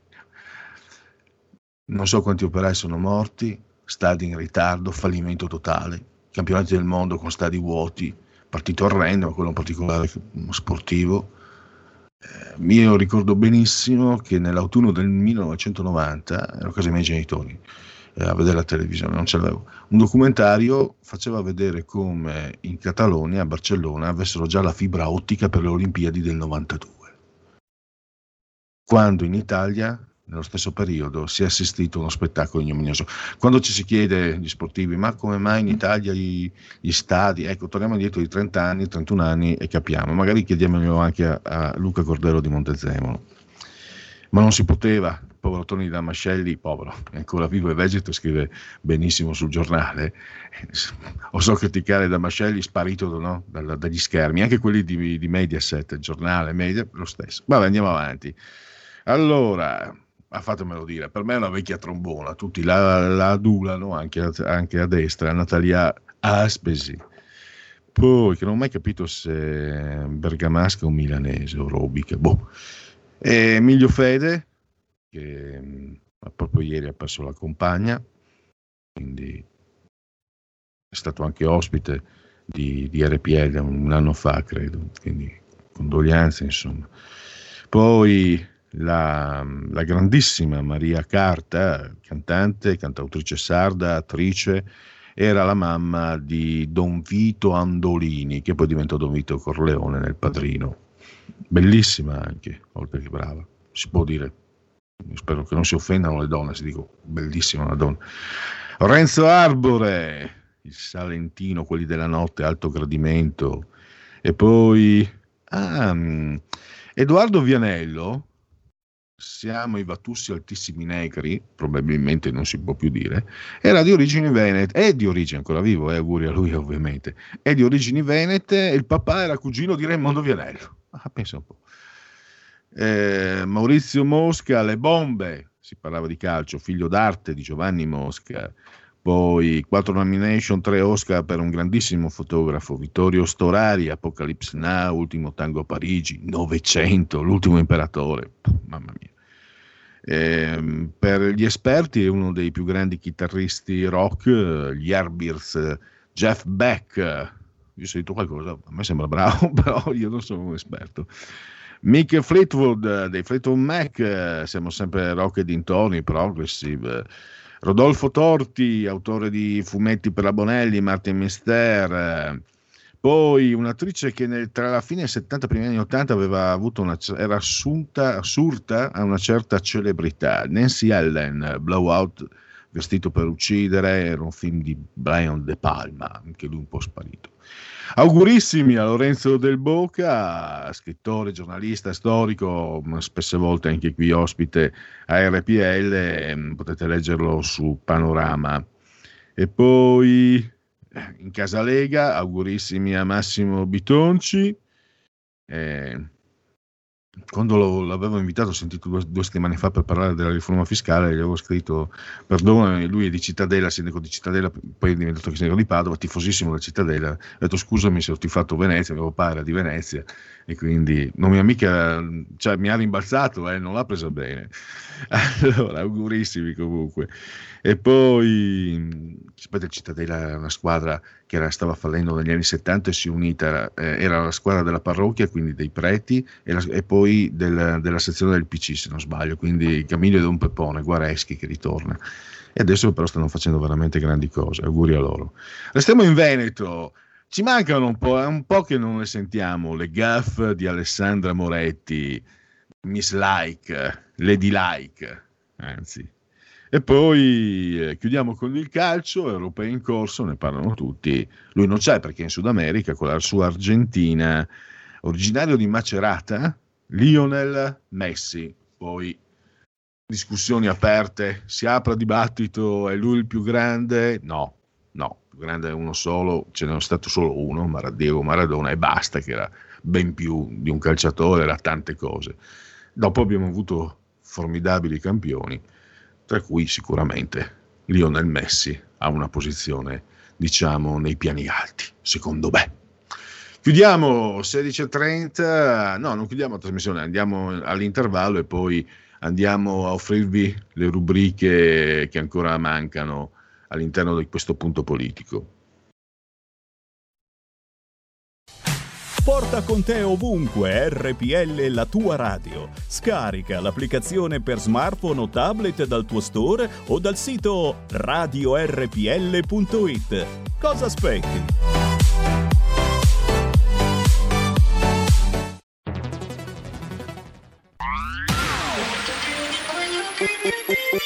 Suono così non l'hai mai sentito baby Da Plus molto più di quello che credevi Programmi, musica, multimedialità Da Plus suono nuovo di alta qualità Digital Radio, il suono perfetto. Dub Plus. Anche RPL, la tua radio, è in Digital Radio. Siamo liberi. Siamo una radio libera. Segnati il numero del conto corrente postale per sostenere RPL. 3767 1294. Intestato a RPL via Bellerio 41 20161 Milano. Diventa nostro editore. Sostieni la libertà.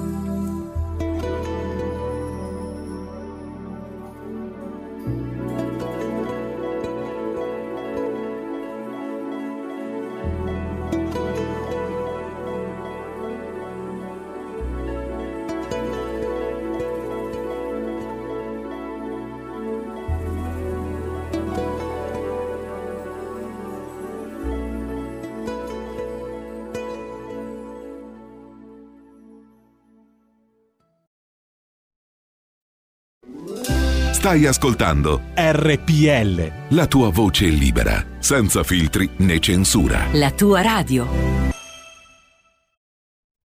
E questa era Fragile di Sting, ridiamo subito la linea a Pierluigi Pellegrin. Ah, Gordon Sumner. Eh, A RPL, la vostra voce, la vostra radio, gli applausi per il nostro team tecnico. Tutti lì sulla tolda di comando, saldamente in regia, appunto, tecnica. RPL, siete in simultanea con noi quando sono scoccate le 16.35. Chi se buona RPL campa oltre cent'anni, meditate gente, meditate, l'ho detto, lo dico da talmente tante volte che ormai ho finito per crederci, sono convinto che sia vero. Pensate un po'. Tutti insieme a 145 metri sopra il livello del mare, le temperature narrano di 23 gradi centigradi sopra lo zero, questa è la temperatura interna, mentre non si superano i 30 gradi esternamente. Qui nella Padania occidentale, per fortuna, le cose vanno meno peggio che altrove dal punto di vista climatico, 29,8 gradi. 40% l'umidità, la pressione ci dice 1012,3 millibar. Sempre nel sesto giorno di Messidoro, mese del calendario repubblicano, e naturalmente un abbraccio forte, forte, forte, forte alla signora Angela, Carmela, Clotilde, loro insieme a tanti altri ci ascoltano dall'elettrodomestico preferito, il televisore, il canale 740, 740, 740, insomma comunque la sequenza 740. E poi anche un grande saluto a chi ci segue avvantaggiato dalle applicazioni iOS e Android, quindi dal telefonino, smartphone, iPhone, tablet, smart television, eh, Fire TV, poi anche un salutone a chi ci segue cullato dall'algido suono digitale della Radio DAB. E poi anche a chi ci segue attraverso il portale del quotidiano La Verità su YouTube e su internet. Ah, le ho dette tutte. Allora, adesso le rubriche che mancano. Il ehm, Segui la Lega qui in Parlamento, mm, Carlo Borghi Aquilini, gli ultimi due minuti prima delle 17, ehm, ricorda un, eh, un economista scomparso. eh, e naturalmente anche il dite la vostra, che io penso la mia, e quindi direi di poter mandare la sigla di dite la vostra che io ho detto, no, che io penso la mia. Dite la vostra, che io penso la mia. Il telefono, la tua voce, allo 02 6620 3529. Anche al numero di WhatsApp 346 64 27 756. Eccolo, torniamo a parlare di lui. Oggi eh, ha fatto un empline, quindi chi sono io? Ah sì, se vuol telefonare, vuol farci una sorpresa, pourquoi pas, come dicevano i miei avi francesi. Parliamo ancora di lui, di Francisco Bergoglio, Ciccio Primo come lo chiama Andrea Marcenaro, Andreas Version sul foglio, Francesco, il Papa, il Pontefice. Ne abbiamo parlato con Luigi Zuccheri, ne abbiamo parlato con Francesco Borgonovo, omonimo, e ne parliamo anche qui. Perché ieri ho messo in condivisione la foto e ha incontrato addirittura l'uomo ragno. Eh, chi ha incontrato l'uomo ragno? Ha incontrato il Papa e lo ha anche abbracciato ed è tutto contento Ber- Bergoglio. Allora, commenti. Poi se volete intervenire tema libero, lo ricordo sempre. A. Batman, ti è. B. Voglio vedere quando arriva Hulk. C. Eh, questo però, papino caro, non lo prendi a papagni, eh? Vi ricordate? Forse ce l'ho anche anch'essa da mettere in eh, condivisione. Vediamo se, vediamo se la trovo, vediamo se la trovo. Eh, vi ricordate? Non rammento più se dell'anno... No, no, è due, due anni fa, prima della pandemia ovviamente, quindi del, del 2019, quando prese a schiaffi una fedele, che non fosse thailandese o asiatica comunque, che lo abbracciava, cioè aveva to- toccato con la mano e lui eh, le ha rifilato uno schiaffone, uno sberlone. Ecco, l'altro anche lì mi viene in mente, eh, al tempo non si poteva dire, eh, cioè Bergoglio era eh, Bergoglio sovranista, attaccava Salvini, quindi no, come vi permettete di dire che è stato un gesto, anzi ha fatto bene, deve dire tutelarsi. difendere". Adesso secondo me gli farebbero il processo e farebbe la fine che avevano fatto fare i suoi predecessori a Giordano Bruno. Allora, eh, credo ci siano due ascoltatori che stanno aspettando, non facciamo attendere oltre la voce e la parola a chi ce l'ha. Pronto? Pronto Pellegrini, buon pomeriggio, grazie sempre alla trasmissione Stefano del Brembo, le vogliamo bene. Volevo dire che Bergoglio, mi sente? C'è un po' della mamma del vitello, la vacca, la troia. Buon pomeriggio. Oddio, questa è uscita un po'. non- spero di non aver capito bene. Allora, vediamo mm, con la prossima. Pronto? Buonasera signor Pellegrini, poi lo lascio in pace. Io volevo continuare sul tema del 5G perché secondo me c'è troppa fretta, signor Pellegrini. Perché mh, nell'installare queste antenne per la rete 5G e nel procedere all'assegnazione di nuove frequenze, il business delle radiofonie è ormai diventato, secondo me, stratosferico e vuole imporsi con troppa fretta su tutto. Allora io dico, usiamo gli strumenti ben più efficaci che derivano dalla discussione non violenta, compresi i molteplici argomenti che scienziati, medici e studiosi dell'elettromagnetismo hanno messo in campo chiedendo una moratoria al proliferare degli impianti 5G. La saluto, arrivederci. Grazie anche signora Lisetta. Mm, andiamo. L'avete sentito? Eh, sono tenuto d'occhio da 14 kg, ma è dimagrito, eh, è un po' nervoso, è dimagrito, ma non per colpa nostra, ha deciso lui il gattone. Eh, no, è ormai sotto i 14, forse addirittura sotto i 13. Eh, mi guarda torvo. Allora, dicevo, eh, c'è un punto, mh, se ci riflettiamo, ma anche, anche inevitabile, i, i tempi vengono vissuti nella loro contemporaneità, non ci si è interrogati eh, su, su quelli che erano i cambiamenti con le nuove tecnologie, no? non, non si è analizzato, lo si fece molto di più a suo tempo, beh, non posso ricordarmi degli anni 60, ma quello che ho letto degli anni 60, sulla TV, sull'avvento della TV, a partire dagli Stati Uniti, perché c'era anche questa, questa situazione, no? Se, se vi ricordate. Gli Stati Uniti erano molto più avanti eh, rispetto all'Europa per quanto riguarda il prodotto televisivo. Avevano già la, loro via cavo a pagamento, eccetera, quando qui non c'era neanche la TV a colori, perché i comunisti non volevano la TV a colori perché diceva che portava il cancro. Quello il PC. Gli anticomunisti siete voi, quindi eh, avete buone ragioni evidentemente. E, e quindi quello che era successo negli Stati Uniti potevamo capirlo magari qui in Europa, cioè Pasolini stesso, insomma, tanto per fare un nome ecce- eccelso. E invece adesso eh, c'è un'uniformità eh, planetaria sulla grande tecnologia, quindi viviamo, viviamo l'impronta. E sul 5G, che io contrariamente signora Lisetta invece mh, magari sono, curioso, no? quindi sono curioso come i gatti, mi piace capire, però in realtà può essere davvero ehm, intromettersi pesantemente. Mi sembra c'è un'altra telefonata, la parola a chi ce l'ha, pronto? Eh, pronto sta a me. Eccoci, Chi ciao. vuol che sia? Chi vuol che sia?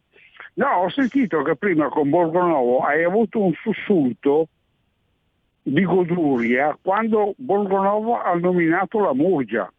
E infatti era un po' di giorni che non ti sentivo nominare la Murgia. E ho detto, cazzo, Pellegrini sta male. E invece no. Ah, ah, Come ha nominato la Murgia, i Broncos ti si sono liberati, cazzo. Non hai più avuto Broncos. Ma Aspetta, pensa Mazzoni, non sarai mica tu che gli hai fatto la minaccia di morte per aver nominato la Muzza.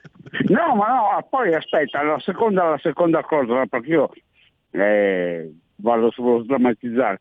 Mi spieghi perché tutti i giorni l'altezza sul mare di Milano cambia? È Milano che si abbassa, il mare che si alza o viceversa? No, spiegami perché tutti i giorni la misurazione è diversa. Ciao. L'avevo già spiegato, diciamo mantengo il riservo, l'avevo spiegato una volta, però eh, adesso non mi viene in mente la spiegazione. Quindi diciamo che i dati ai quali attingo per quanto riguarda l'altezza sul livello del mare eh, dipendono dalla pressione praticamente, eh, vengono rilevati dalla, dalla pressione, quindi non sono, non sono diciamo che eh, cos'è che ho detto io? Che mh, invidio davvero chi ha la capacità di non prendersi mai sul serio. Eh, ci provo anch'io a non prendermi sul serio, però dopo, per maloso, contadino come sono, mi succede, quindi beh, brutti momenti. Eh, per me, poi anche perché mi avvicino, ma quello è un altro discorso, andiamo avanti. Allora, eh, c'erano dei sondaggi che mi incuriosiscono anche per la loro varietà. No? Torniamo a Roma, questa volta noto sondaggi, vi avevo letto uh, un, un, SVG, qui scopriamo che mh, è sempre in testa il candidato del centrodestra Enrico Michetti col 35%, eh, però qui Virginia Raggi al 26%, mentre se non ricordo male negli altri sondaggi aveva il 14-16%. Eh, Gualtieri avrebbe il 23% e Calenda il, addirittura il 14%, pazzesco grande, vai magico Calenda, vai magico Cali. e, ehm, invece per i partiti, pensate che a Roma, sempre secondo noto sondaggi, il committente TPI, che al momento non saprei dirvi di più, eh, primo partito col 21% Fratelli d'Italia, poi abbiamo eh, cin- no, scusate, PD 18,5, 5 Stelle 14, Lega 8, poi sempre a Roma, Forza Italia 4, addirittura ci sarebbe una lista Raggi con l'11 e poi eh, vediamo. Azione Calenda 7, Italia Viva 2 anche lì come nel resto d'Italia. Eh, questo era uno adesso arriva anche il secondo per chiudere la sventagliata di sondaggi. Dunque, questo è un sondaggio B di media, B di media, eh, committente B di media. Allora, la Lega, il PD adesso è il primo partito addirittura, 20,3, Lega 20,1, Fratelli d'Italia 19, 5 Stelle 15,3. Forza Italia 7, Calenda 2,8, Italia Viva 2, 2,1. Ho tolto un decimale a Matteo Renzi che è capace di, di, di querelarmi per questo.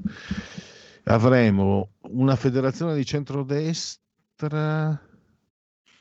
Eh, scusate, allora sulle federazioni, però qui ci sono le somme che non, non mi tornano perché una federazione, ah sì, la federazione di centrodestra, scusate, non l'avevo capito, svegliati Pellegrini che ora, eh, Lega, Forza, eh, sì, Forza, sì, Lega Forza Italia avrebbe un 25,3 e poi aggiungiamo il 18,3 di Fratelli d'Italia, presumibilmente dovrebbero essere alleati, quindi sempre secondo questo sondaggio di media il, il centrodestra avrebbe il 40 eh, il 40,4%.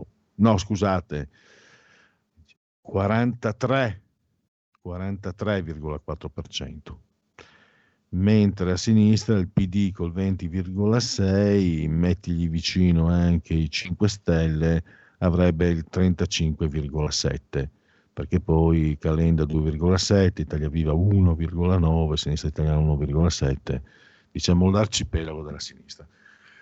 Questo era l'ultimo sondaggio del giorno e adesso andiamo, mentre ancora ho lasciato in condivisione il Papa che prende a schiaffi la malcapitata fedele che voleva solo toccarlo, andiamo a un dato Istat fatturato nell'industria, dell'industria. Ad aprile 2021 si stima che il fatturato dell'industria al netto dei fattori stagionali aumenti del 3,3% in tem- termini congiunturali. La crescita è più marcata sul mercato interno, più 4% rispetto a quello estero, più 1,7%. Nella media del trimestre febbraio-aprile l'indice complessivo è cresciuto del 4,8 rispetto al trimestre precedente. Con riferimento ai raggruppamenti principali di industria, ad aprile gli indici destagionalizzati del fatturato segnano un aumento congiunturale per i beni strumentali 6,1, l'energia 4 e i beni intermedi 3,3. I beni di consumo restano pressoché stabili come sintesi di un incremento dei beni durevoli e di una modesta riduzione di quelli non durevoli. Possiamo fermarci qui. I Broncos. Ah sì, perché adesso abbiamo ehm, Federico e Stefano, quindi loro non li conoscono ancora. I Broncos, eh, state, non preoccupatevi. Questo, ecco, un buco di qualche secondo dovuto al corral che è stato scavalcato dai Broncos eh, contro la mia volontà. Però io fumo lo stesso. Eh, oh, allora, eh, vediamo se ci sono novità invece sul fronte delle, delle, notizie delle agenzie di nostro e vostro riferimento. Eh, salvati in 35 nel crollo della palazzina di 12 piani a Miami, eh, un morto. E poi abbiamo, non tiene banco ancora eh, Parolin e poi anche il Corriere.it. Tra l'altro io non ho fatto in tempo ad approfondire, cioè ho letto solo titoli, articoli velocissimi. Eh, se qualcuno mh, ne sa di più può anche intervenire e coadiuvarmi alla conduzione della trasmissione perché la legge sull'omosessualità in, eh, in Ungheria, no? quindi la, l'omosessualità in salsa magiara, se ne è sentito parlare anche in funzione del calcio, quello che mi è arrivato è orribile, è osceno, è vergognoso, mi, fa, mi dà il voltastomaco, però mi arriva filtrato da loro, quelli di sinistra, che sono ancora più orribili e mi danno ancora più il voltastomaco. Quindi vorrei capire. L'Ungheria deve lasciare l'Unione Europea, ha detto Rutte. Vabbè, eh, andiamo, Rutte. Eh, eh, potrebbe esserci una pericolosissima onomatopea in questo cognome. Andiamo al... Ecco qua, Asca News. Milano, Salvini in tempi rapidi il sindaco e squadra vincente. Eh, sapete che è saltato il candidato, come, come si chiamava, Maligny, perché mh, per eh, Berlusconi la Y non andava bene, l'avrebbero scritto male il nome. Pare che l'abbia detto Berlusconi, non si sa. I penalisti tornano a chiedere la separazione delle carriere in piazza Roma per far ripartire la legge di iniziativa popolare. Da Orban al DDL Zan, il governo Draghi di fronte ai diritti LGBT. Ehm... Mamma mia. Europei, Salvini sono per la libertà in ginocchio in piedi. Andiamo Salvini su Milano. Sono onorato della stima e della fiducia che tanti milanesi hanno in me. La ripagherò offrendo in tempi rapidi non solo un sindaco, ma una squadra vincente per la città in grado di rilanciare nel nome dell'innovazione, dell'efficienza, del lavoro, della sicurezza della bellezza una delle città più dinamiche del mondo, fermata ormai da troppi mesi da continui litigi, rinvii e ritardi di una sinistra che ha perso idee, voglie e spinta propulsiva. E questo è, eh... ah, è una risposta perché Peppe, Peppe Sala aveva sfidato Salvini a candidarsi sindaco mm, a Milano per il centrodestra. Eh, eh, questo ha cercato insomma di fare il furbo. Eh, Peppe, Peppe Sala. Sciamano può essere Ferro. Hermes Ferrari, detenuto, divenuto noto per le foto in cui era vestito da sciamano durante le proteste anti-lockdown, sto traendo notizie da, da Gospia, Montecitorio, viene filmato al Fidenza Village. Scusate. Mentre aggredisce verbalmente un vigilante e poi rifila una testata a un passante. Tutto è iniziato quando il vigilante ha osato chiedere alla sua compagna di indossare la mascherina. Il diverbio si è acceso fino a quando un ignaro passante si è lasciato sfuggire, ma che testa di cazzo! E a quel punto Ferrari è scattato. Eh, chi è che ha detto eh, che la verità fa male? Poi abbiamo eh, The Jackal in Rai, se qualcuno si accontenta delle imitazioni, la Jalapas eh, lancia una stoccata ai giovani com, vabbè, questo è minore. L'UEFA ha ufficialmente abolito l'anacronistica regola che in caso di parità di gol tra sfide di andata e ritorno premiava il maggior numero di reti segnate in trasferta. È cambiato il mondo, è cambiato il mondo. Mamma mia, questa cambierà il calcio. Aldo Grasso infioci, infiocina caressa Dani e compagnia teleurlante. Mamma mia. Ma anche la RAI eh, c'è quella... Io non ce l'ho per carità, ma è una ex eh, calciatrice, ma mi ha, ho dovuto cambiare canale, quella che commenta con Bizzotto. A parte che dice delle banalità assurde, no? E adesso la Germania deve, la Germania deve rimontare. Cioè, guarda, sta perdendo la Germania, viene eliminata se perde con l'Ungheria. Dovrà rimontare, lo, penso, lo pensano anche i tedeschi, sai. Lo pensiamo anche noi a casa. Ma poi quella voce gracchiante è pagata con i miei soldi perché estorti dalla bolletta della luce Uh, che tristezza. Allora, però devo dire che forse, non lo so, forse Caressa è ancora peggio. A Dani insopportabile. Vabbè, questo è sport invece noi andiamo alle cose serie. Segui la Lega, facciamo partire la sigla. Segui la Lega è una trasmissione realizzata in convenzione con La Lega per Salvini Premier. Tutto in un minuto eh, legaonline.it, scritto legaonline.it, chi sbaglia paga, ci metto la firma, processi veloci, stop correnti, equità, trasparenza per tutti, stop casi Palamara, certezza della pena, referendum giustizia dal 2 luglio, firma anche tu in piazza del municipio. Ecco i sei quesiti, elezione del CSM, responsabilità diretta dei magistrati, equa valutazione dei magistrati, separazione delle carriere dei magistrati, limiti agli abusi della custodia cautelare, poi eh, prima l'Italia, iscriviti alla Lega eh, attraverso anche questo sito, appunto, legaonline.it, mm, pagate 10 euro attraverso PayPal, non serve nemmeno essere iscritti a PayPal, i dati, il codice fiscale, poi vi verrà recapitata la maggiore per via postale, la tessera Lega Salvini Premier. D come Domodossola, 4 il voto in matematica, 3 il numero perfetto, cioè D43. Usalo per il tuo 2 per 1000 alla Lega e gli appuntamenti de, con gli esponenti leghisti. Dario Galli, questo pomeriggio alle 17.15, Sky TG24, rubrica Economia. Anche, ancora oggi alle 22, questa sera TGCOM 24, prima serata l'europarlamentare Marco Zanni, Laura Ravetto, uh, credo sia nella notte tra giovedì e venerdì, eh, penso. Quindi a mezzanotte 20, questa sera, questa notte, eh, per me prima serata, rete 4 dritto e rovescio. E domani invece nel cuore della notte alle 8.40 del mattino il presidente della conferenza delle regioni italiane Massimiliano Fedriga, presidente della regione Friuli Venezia Giulia, canale 5, mattino 5, alle 21 invece Luca Zaia, sempre domani, eh, Rai 2, TG 2 Post, il presidente della regione Veneto, Salvi, Silvia Sardone, Sabato all'alba alle 9.40 del mattino, coffee break, la 7, l'europarlamentare eh, Silvia Sardone, Alberto Gusmeroli, vicepresidente Commissione Finanze, alle 11, agenda Sky TG24, domenica. Lunedì invece 17.15 il pomeriggio col senatore Alberto Bagnai, Sky TG24, rubrica Economia e chiudiamo col sottosegretario all'ambiente Vagna Gava, alle 17.15 Sky TG24, Economia, mercoledì 30 giugno. Finito Segui la Lega, può partire qui Parlamento con Claudio Borghi Aquilini. Segui la Lega è una trasmissione realizzata in convenzione con La Lega per Salvini Premier.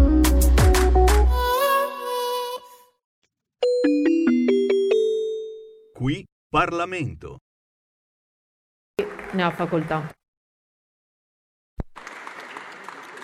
Grazie Presidente. Domenica sera, dopo lunga malattia, è venuto a mancare a Milano il Cavaliere del Lavoro Bruno Ermolli eh, che eh, per tramite dei, dei, suoi figli mi onorava della, della sua amicizia. Penso che si tratti di una persona da cui molti, se non tutti, dovrebbero prendere esempio. Una persona che nel, quando io nascevo nel 1970 ha fondato una società di consulenza, la Sinergetica, e da allora ha sempre dato consigli, senza mai apparire in prima persona, sempre discreto, sempre un passo indietro, ma sempre ascoltato da tutti. Tanta gente che è passata in quest'Aula gli deve molto. Tanta gente che in quest'Aula se- si presentava come frontman, in realtà aveva dietro dei saggi consigli di un uomo buono, di un uomo che amava l'arte, di un uomo d'altri tempi, di un uomo rinascimentale. Qualità che ormai noi stiamo, ten- stiamo costantemente dimenticando. Ma se dimentichiamo il senso di modestia, il senso della cultura, il vantaggio e la bellezza che la musica e l'arte ci danno, perdiamo tutto il nostro essere, eh, esseri umani e, e esseri italiani. Ecco, Brunner Molli è stato un grande italiano, un grande milanese e io con queste poche parole posso solo iniziare a raccontare quelle che erano le virtù di questa persona buona, modesta, sempre un passo indietro, sempre il numero due, ma in realtà più importante di tantissimi numeri uno. Qui Parlamento. Porta con te ovunque RPL la tua radio. Scarica l'applicazione per smartphone o tablet dal tuo store o dal sito radiorpl.it. Cosa aspetti?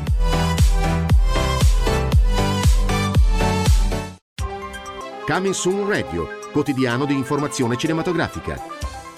Mi prendo cura di Chloe da 17 anni. Sono un peso. Tesoro, sono la tua mamma. Devo prendermi cura di te quando hai bisogno di me e tu. Hai bisogno di me. Si può fuggire dall'amore di una madre. Non puoi capirlo adesso, ma io sto facendo quello che è giusto per te. Ram, dal 10 giugno al cinema. Dall'opera teatrale cult di Trevor Griffiths, La vita là fuori è difficile, abbiamo bisogno di farci qualche bella risata. il nuovo film di Gabriele Salvatores. La maggior parte dei comici serve sul piatto paure, pregiudizi, ma i migliori illuminano. Comedians, dal 10 giugno al cinema. A volte l'uomo che non noti C'è una parte di me a lungo dormiente è il più pericoloso di tutti. che muore dalla voglia di mettersi in gioco. Dall'autore di John Wick, È stata una gran serata. Sei ridotto uno schifo, papà. Dovresti vedere gli altri. Io sono nessuno, dal primo luglio al cinema. Mondo di Tarkus, Gabriele Manzini e Sandro Roda in un viaggio attraverso la storia della musica progressive dalla nascita alle nuove contaminazioni. Ogni sabato dalle 21.30. Solo su RPL, la tua radio.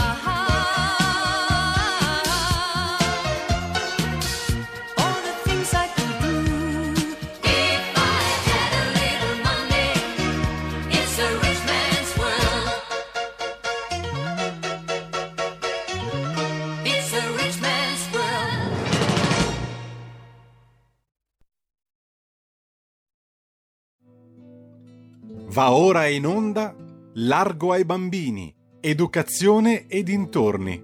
Dove c'è un bambino, c'è un'intera società con Francesca Corbella. Allora vi diamo subito i contributi che Francesca ci ha fornito, perché se non può essere materialmente eh, presente lei comunque non manca mai. Si parla dei sette stili educativi genitoriali che forse non conoscevate. Eh, sono circa 22-23 minuti, quindi non perdiamo altro tempo. La, la linea, sia pure indifferita, ma noi l'ascoltiamo in diretta, Francesca Corbella. Buongiorno cari ascoltatori, sono Francesca Corbella, benvenuti a un'altra puntata di Largo ai bambini. Oggi vi devo mandare una registrazione, spero che vi piaccia perché ho un impegno inderogabile, come si suol dire. Buongiorno anche a Pierluigi e grazie come sempre per, per l'ospitalità. Allora, oggi parliamo dei sette stili educativi genitoriali che eh, forse non conoscete, mm? non tutti conoscono queste dinamiche. Allora, dallo stile educativo che abbiamo ricevuto quando eravamo piccoli dipende la nostra personalità e dipendono in larghissima misura le nostre relazioni.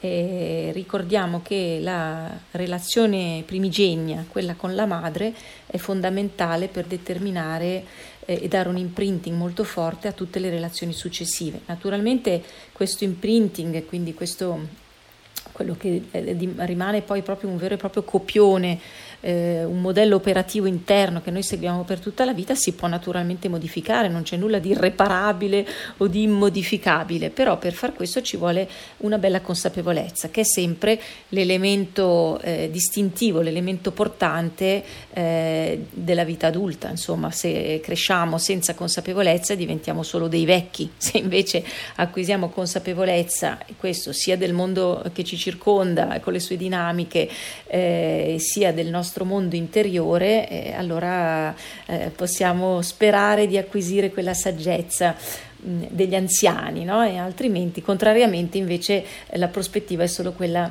di invecchiare. A me piace molto fare questa distinzione. Allora, veniamo a bomba al nostro argomento di oggi. Eh, come sappiamo, come si suol dire, eh, il mestiere del genitore è uno dei più difficili della, della nostra vita. Eh, molto spesso ci mette veramente in crisi ehm, perché ci, dobbiamo, ci troviamo mm, a rapportarci intanto a un essere vivente, il nostro figlio, eh, che ci mette seriamente in difficoltà perché a lui siamo legati da un amore molto profondo, da molto rispetto e mm, a volte invece ci potrebbe essere anche un gap tra l'amore che portiamo a nostro figlio, il nostro amore di, di genitori e di adulti e quello che lui eh, restituisce, soprattutto la modalità di comunicazione può essere eh, differente, lui è piccolo e noi siamo grandi, quindi il nostro bagaglio storico, culturale e quindi anche il nostro stile educativo mm, ha una certa valenza e soprattutto si basa su una nostra storia personale eh, molto più ampia, eh, suffragata da molte esperienze. Lui è ancora eh, grezzo e a volte ci può anche ferire, um, ma non voglio uscire dal, dal seminato. Eh, diciamo che dal punto di vista educativo eh, spesso entriamo in conflitto tra l'indossare la pelle eh, eh del genitore autoritario e quindi imporre un eccesso di regole oppure all'opposto cadere nell'eccessivo permissivismo, insomma. Eh, questa è appunto rappresenta la grande difficoltà del, dell'essere genitori. Però a me non piace molto questo luogo comune, se devo essere sincera, del ehm, quello che ho detto poco fa, uno dei compiti più difficili dell'esistenza. Insomma, è vero, è difficile, ehm, sottende a molte ehm, comprensioni che dobbiamo avere, che dobbiamo eh, conseguire, insomma, eh, ci sono molte sfide, molte battaglie che a volte si perdono, però è anche, mh, mm, mi piace ricondurlo nell'alveo della naturalezza, della naturalità, va, fa parte eh, del nostro istinto umano, quello di allevare la prole eh, e quindi non spaventiamoci semplicemente perché ci viene detto oppure è un luogo comune riconosciuto quello di questa così alta difficoltà. Molto spesso invece è più facile di quanto non sembri se noi abbiamo quella consapevolezza eh, di cui parlavo prima. Eh, partiamo dall'etimologia della parola educare. Allora, deriva da exducere, quindi condurre fuori da, mh? Mm? ovvero eh, far emergere dal bambino quello che potenzialmente già c'è in lui, perché il bambino è preprogrammato dalla natura per svilupparsi, eh, quindi pot- farlo emergere, potenziarlo, fare emergere il meglio che c'è in lui, potenziarlo e soprattutto insegnargli a gestire se stesso e la propria esperienza. È comunque un processo mh, mm, attraverso il quale i figli eh, imparano, quindi ricevono degli insegnamenti e imparano tutte quelle regole di comportamento che sono non solo condivise nel gruppo familiare, ma eh, sono condivise in un ampio contesto sociale in cui i bambini sono inseriti. E perché questo? Perché eh, le eh, regole sono eh, una specie di codice condiviso tra esseri umani che permette l'accettazione, permette il riconoscimento di tutti i soggetti che fanno parte della società. Ecco perché sono così importanti, no? Impo- importanti per avere e crescere con un comportamento socialmente consono, socialmente accettabile. Ehm, è naturale che in educazione eh, il, il, genitore, l'adulto, eh, indichi proponga e a volte anche imponga al bambino una certa eh, strada da percorrere, quindi questa è l'educazione, dare sempre delle indicazioni su dove è meglio andare e questo è corretto anche se è eh, limitativo. Eh, è corretto perché il genitore desidera che il proprio figlio segua le sue orme, le sue proprie orme, ehm, le sue proprie orme eh, de- dettate dalle esperienze che ha vissuto, che sono state positive per lui e anche dalle convinzioni, dalle convinzioni di pensiero, convinzioni ideologiche che hanno dato un senso alla sua vita fino a quel momento e quindi eh, stima che possano essere opportune anche per il figlio. Va benissimo così, eh, questo può essere limitativo perché molto spesso i figli crescendo in adolescenza hanno poi quel processo di ribellione eh, perché vogliono inventare qualcosa di nuovo, vogliono essere creativi per se stessi e quindi vogliono rompere lo schema genitoriale e superarlo, andare oltre. Questo è eh, qualcosa che il genitore deve saper accogliere e mh, mm, eh, aiutare il figlio a fare questo processo. Il figlio supera sempre il genitore, però eh, è altresì vero che è doveroso ed è giusto ed è naturale che il genitore indichi la migliore strada secondo i suoi criteri e le sue ehm, opportunità che può aver colto dalla vita. Se io ritengo che fare sport sia stata un'ottima cosa per me, sicuramente lo proporrò a mio figlio con ottime opportunità anche per lui. Ecco, ehm, allora, è molto importante eh, ehm, però nel mentre che noi accettiamo le proposte che arrivano dal figlio, anche costruire per lui dei limiti, quelli che si usano in pessimo italiano, eh, che si usa dire dei paletti, i famosi no che servono per crescere, eh, perché solo attraverso l'acquisizione delle regole ehm, eh, non viene annullata l'individualità e la libertà dei propri figli, bensì si crea per loro quell'altro alveo sicuro entro il quale loro possono appunto fare quel passaggio di crescita in autonomia eh, anche con una certa autoaffermazione. Cioè il bambino ha bisogno mh, di un intervento eh, costante di limitazione da parte degli adulti. Eh, nel 68, negli anni 70, mh, c'è stata questa ondata di eh, libertarismo, liberalismo, non so come definirlo, tutti gli ismi possibili dell'epoca, che hanno creato dei grandissimi problemi perché i bambini, hanno, bambini e poi adolescenti hanno perso completamente ehm, il senso del, del, limite e soprattutto eh, quel centro di gravità che invece la famiglia rappresenta poi per tutta la vita. Eh, quindi i bambini hanno bisogno di eh, essere regolati, di essere contenuti, eh, di essere istradati nelle loro richieste che a volte sono, sono inopportune, eh, hanno impulsi molto istintivi che non sempre sono consoni. Ecco, quindi questo significa per il genitore quotidianamente saper eh, avere una certa fermezza mm, educativa ehm, e riuscire a, mm, a, mantenere una certa risolutezza in determinati momenti in cui il figlio, per esempio, decide di non andare più a scuola, tanto per fare un esempio pratico. Ecco, mh, mm, questo ruolo educativo è proprio quello più disatteso perché è difficile, molto difficile avere anche una coerenza educativa.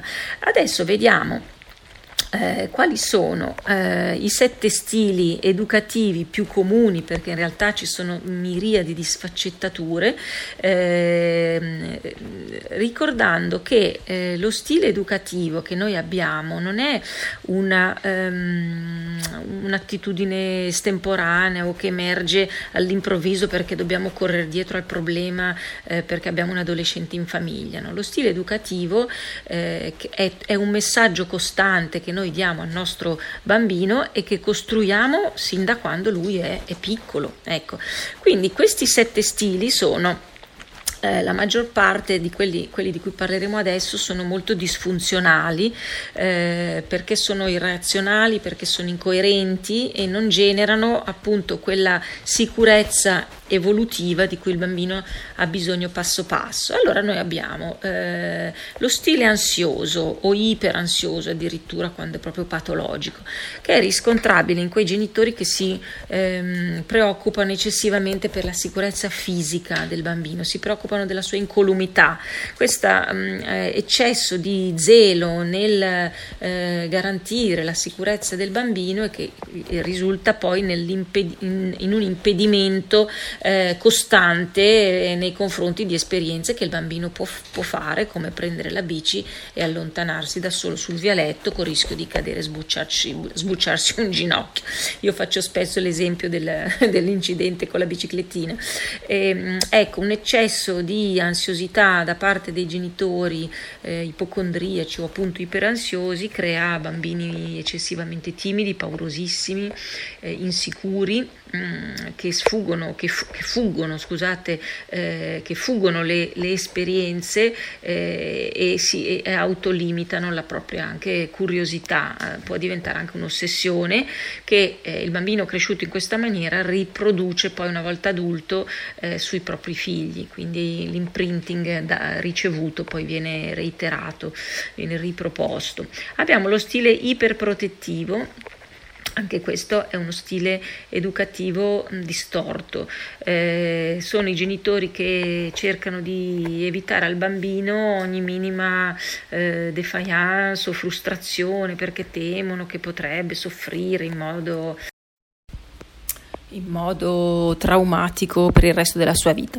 E, ehm, ciò può costituire un problema grosso in quanto viene ostacolata nel bambino la possibilità di, di, imparare a tollerare i disagi, imparare a tollerare le frustrazioni, quindi crea anche bambini ansiosi, egocentrici che non sopportano la possibilità di un ostacolo anche banale e del tutto superabile. E, ehm, l'adulto sarà sempre pronto ad intervenire per sostenere il bambino sostituendosi spesso a lui nell'affrontare le difficoltà, il che non, va, non è costruttivo, non è, non è edificante.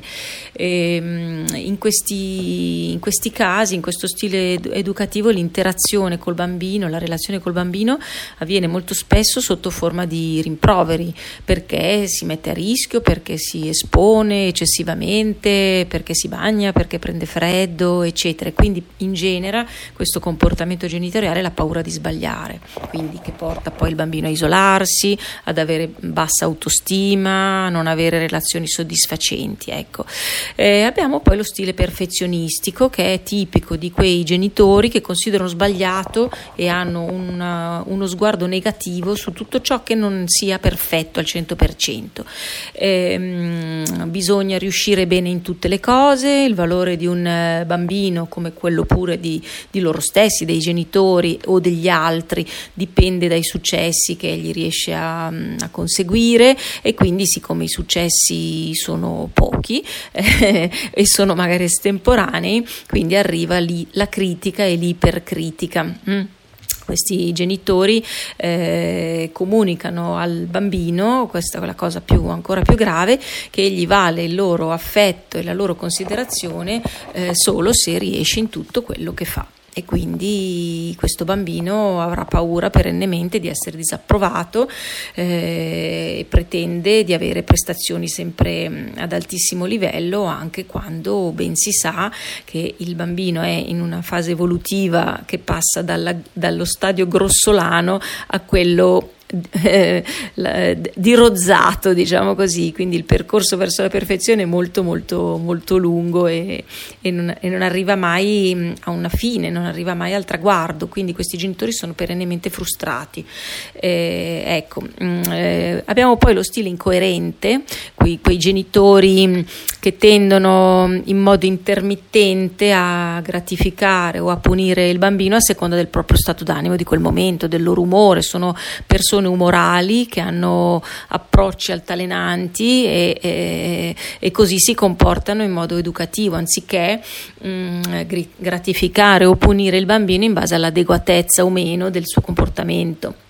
Quindi questi genitori spesso rimproverano il bambino per eh, degli errori senza però aver stabilito con lui prima delle regole chiare.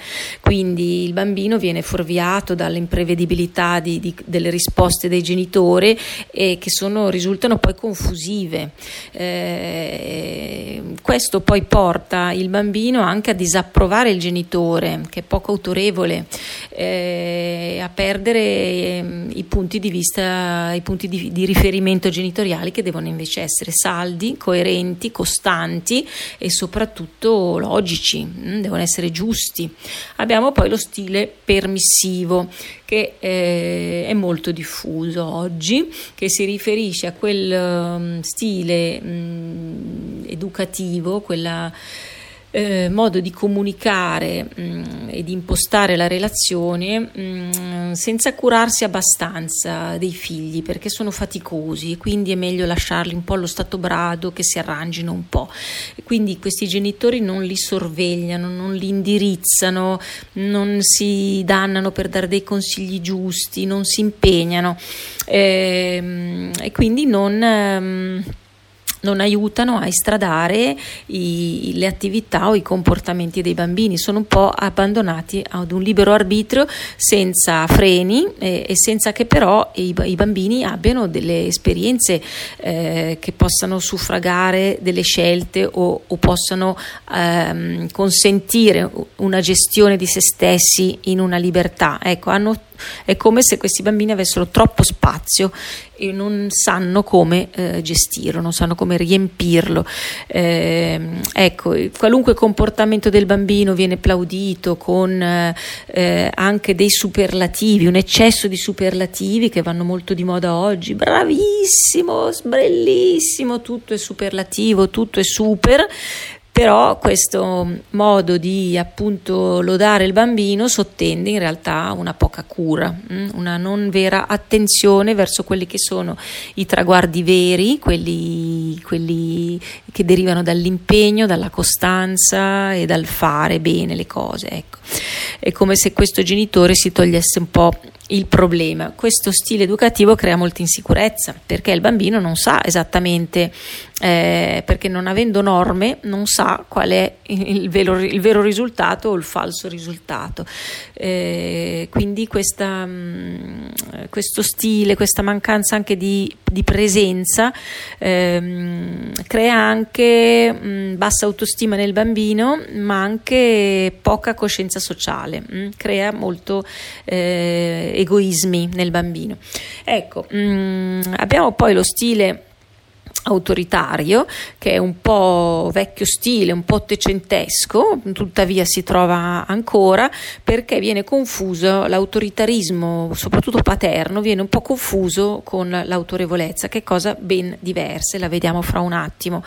Eh, nello stile autoritario le regole, i desideri dei genitori, il volere dei genitori sono prestabiliti, sono orchestrati dall'alto, sono calati in senso verticale dall'adulto al bambino che deve riceverli, accettarli e realizzare mm, gli obiettivi senza che gli vengano date spiegazioni in nessuna maniera.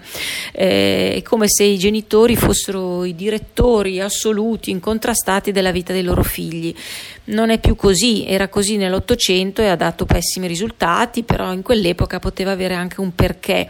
Oggi non è più così. Mm, eh, non è più così perché? Perché non è funzionale, perché riduce nel bambino l'iniziativa, la creatività, fa sì che il bambino si passivizzi in base alla paura, mh? Mm? teme i rimproveri, teme l'inadeguatezza e soprattutto crea poi una dipendenza eccessiva, una, veramente un'insicurezza preoccupante. Quando il genitore autoritario si stacca dal bambino, il, il bambino non è in grado assolutamente di gestire la propria autonomia. Ecco, mm, a fronte di tutti questi stili poco funzionali e poco adeguati, eh, noi abbiamo mh, mm, lo stile in equilibrio, lo stile armonioso, che è quello autorevole, diciamo autorevole democratico che è quello che sa stimolare nel bambino il rispetto delle norme, eh, con però una flessibilità conforme alla, alla sua età. Eh, quindi lo stile autorevole è quello che promuove il rispetto dell'autorità e contemporaneamente il rispetto di chi ha meno forza, di chi ha meno esperienza e chi ha tanta sensibilità in fieri, una personalità in formazione, in evoluzione, che è quella del bambino che non va mortificato, va anche incoraggiato. Quindi eh, allo stesso tempo appunto si, ehm, si promuove il rispetto dell'autorità, apro una parentesi, l'autorità si intende non solo l'autorità in famiglia, quindi la giusta, autore- la giusta posizione che rivestono i genitori o i nonni, per esempio, ma anche l'autorità fuori dalla famiglia, eh, insegnando al bambino il rispetto, per esempio, di certe figure istituzionali che non vanno più molto di moda, come quelle dei professori o dei maestri e come quelle dei poliziotti, dei carabinieri, ma io mh, mm, mi riferisco anche a ruoli che in certi frangenti hanno e rappresentano un'autorità, tra virgolette, che può essere anche quello del nostro negoziante, che ci, il pristinè che ci dà la pagnotta, ecco eh, con quella figura in quel momento che riveste un ruolo in quel momento di autorità, bisogna che, il bambino sappia che deve ehm, usare un certo com- comportamento consono e soprattutto del rispetto. Questo è molto molto importante. Mm? Quindi in questo stile democratico autorevole si dà il giusto spazio al bambino affinché migliori eh, con le proprie forze, autocorreggendosi, autovalutandosi, ma anche, eh, ma anche si, eh, si, si, si, creano intorno a lui delle regole, delle norme di buonsenso, lasche, flessibili ma stabili. Mm? Ecco, quindi eh, lo si protegge eh, dai rischi, dalle avversità, ma lo si lascia anche anche libero di sbucciarsi il famoso ginocchio cadendo con la biciclettina. Ecco, eh, di regole mh, autorevoli hanno parlato eminenti personalità come la Montessori e Steiner, che io cito spesso, ma anche molti altri eh, importanti educatori. Eh, perché? Perché questo stile promuove nei, nei bambini proprio l'indipendenza, la sicurezza, eh, l'affettività libera, non da vincoli, ma li, cioè libera libera dai vincoli ma libera nell'esprimersi eh, e anche l'adattamento sociale, quindi crea nei bambini dei soggetti socialmente interessanti, socialmente riconoscibili e che possono dare il loro apporto alla, alla collettività una volta che saranno adulti formati. Mm? Ecco, allora io direi che ho terminato, spero che vi sia piaciuta questa puntata, ringrazio tutti gli ascoltatori e naturalmente RPL, lascio la mia mail se qualcuno qualcuno avesse piacere di, di, mm, di dialogare per iscritto con me o anche in, durante la trasmissione, eh, è info chiocciola l'alberodei-bambini.it mm? senza l'apostrofo naturalmente. Info chiocciola l'albero dei bambini.it potete ta- darmi dei suggerimenti o chiedermi per delle trasmissioni future o chiedermi anche dei consigli. Sono molto ben, ben disponibile. Grazie a tutti grazie RPL Avete ascoltato Largo ai bambini. E noi adesso diamo subito largo alla trasmissione che arriva. Marco Castelli vi aspetta nella sua area di servizio. Solo il tempo di ringraziare naturalmente eh, Federico, Stefano e Giulio, saldamente sul trono di comando in uh, regia tecnica e grazie soprattutto a voi per aver scelto anche oggi RPL, la vostra voce, la vostra radio. Ciao!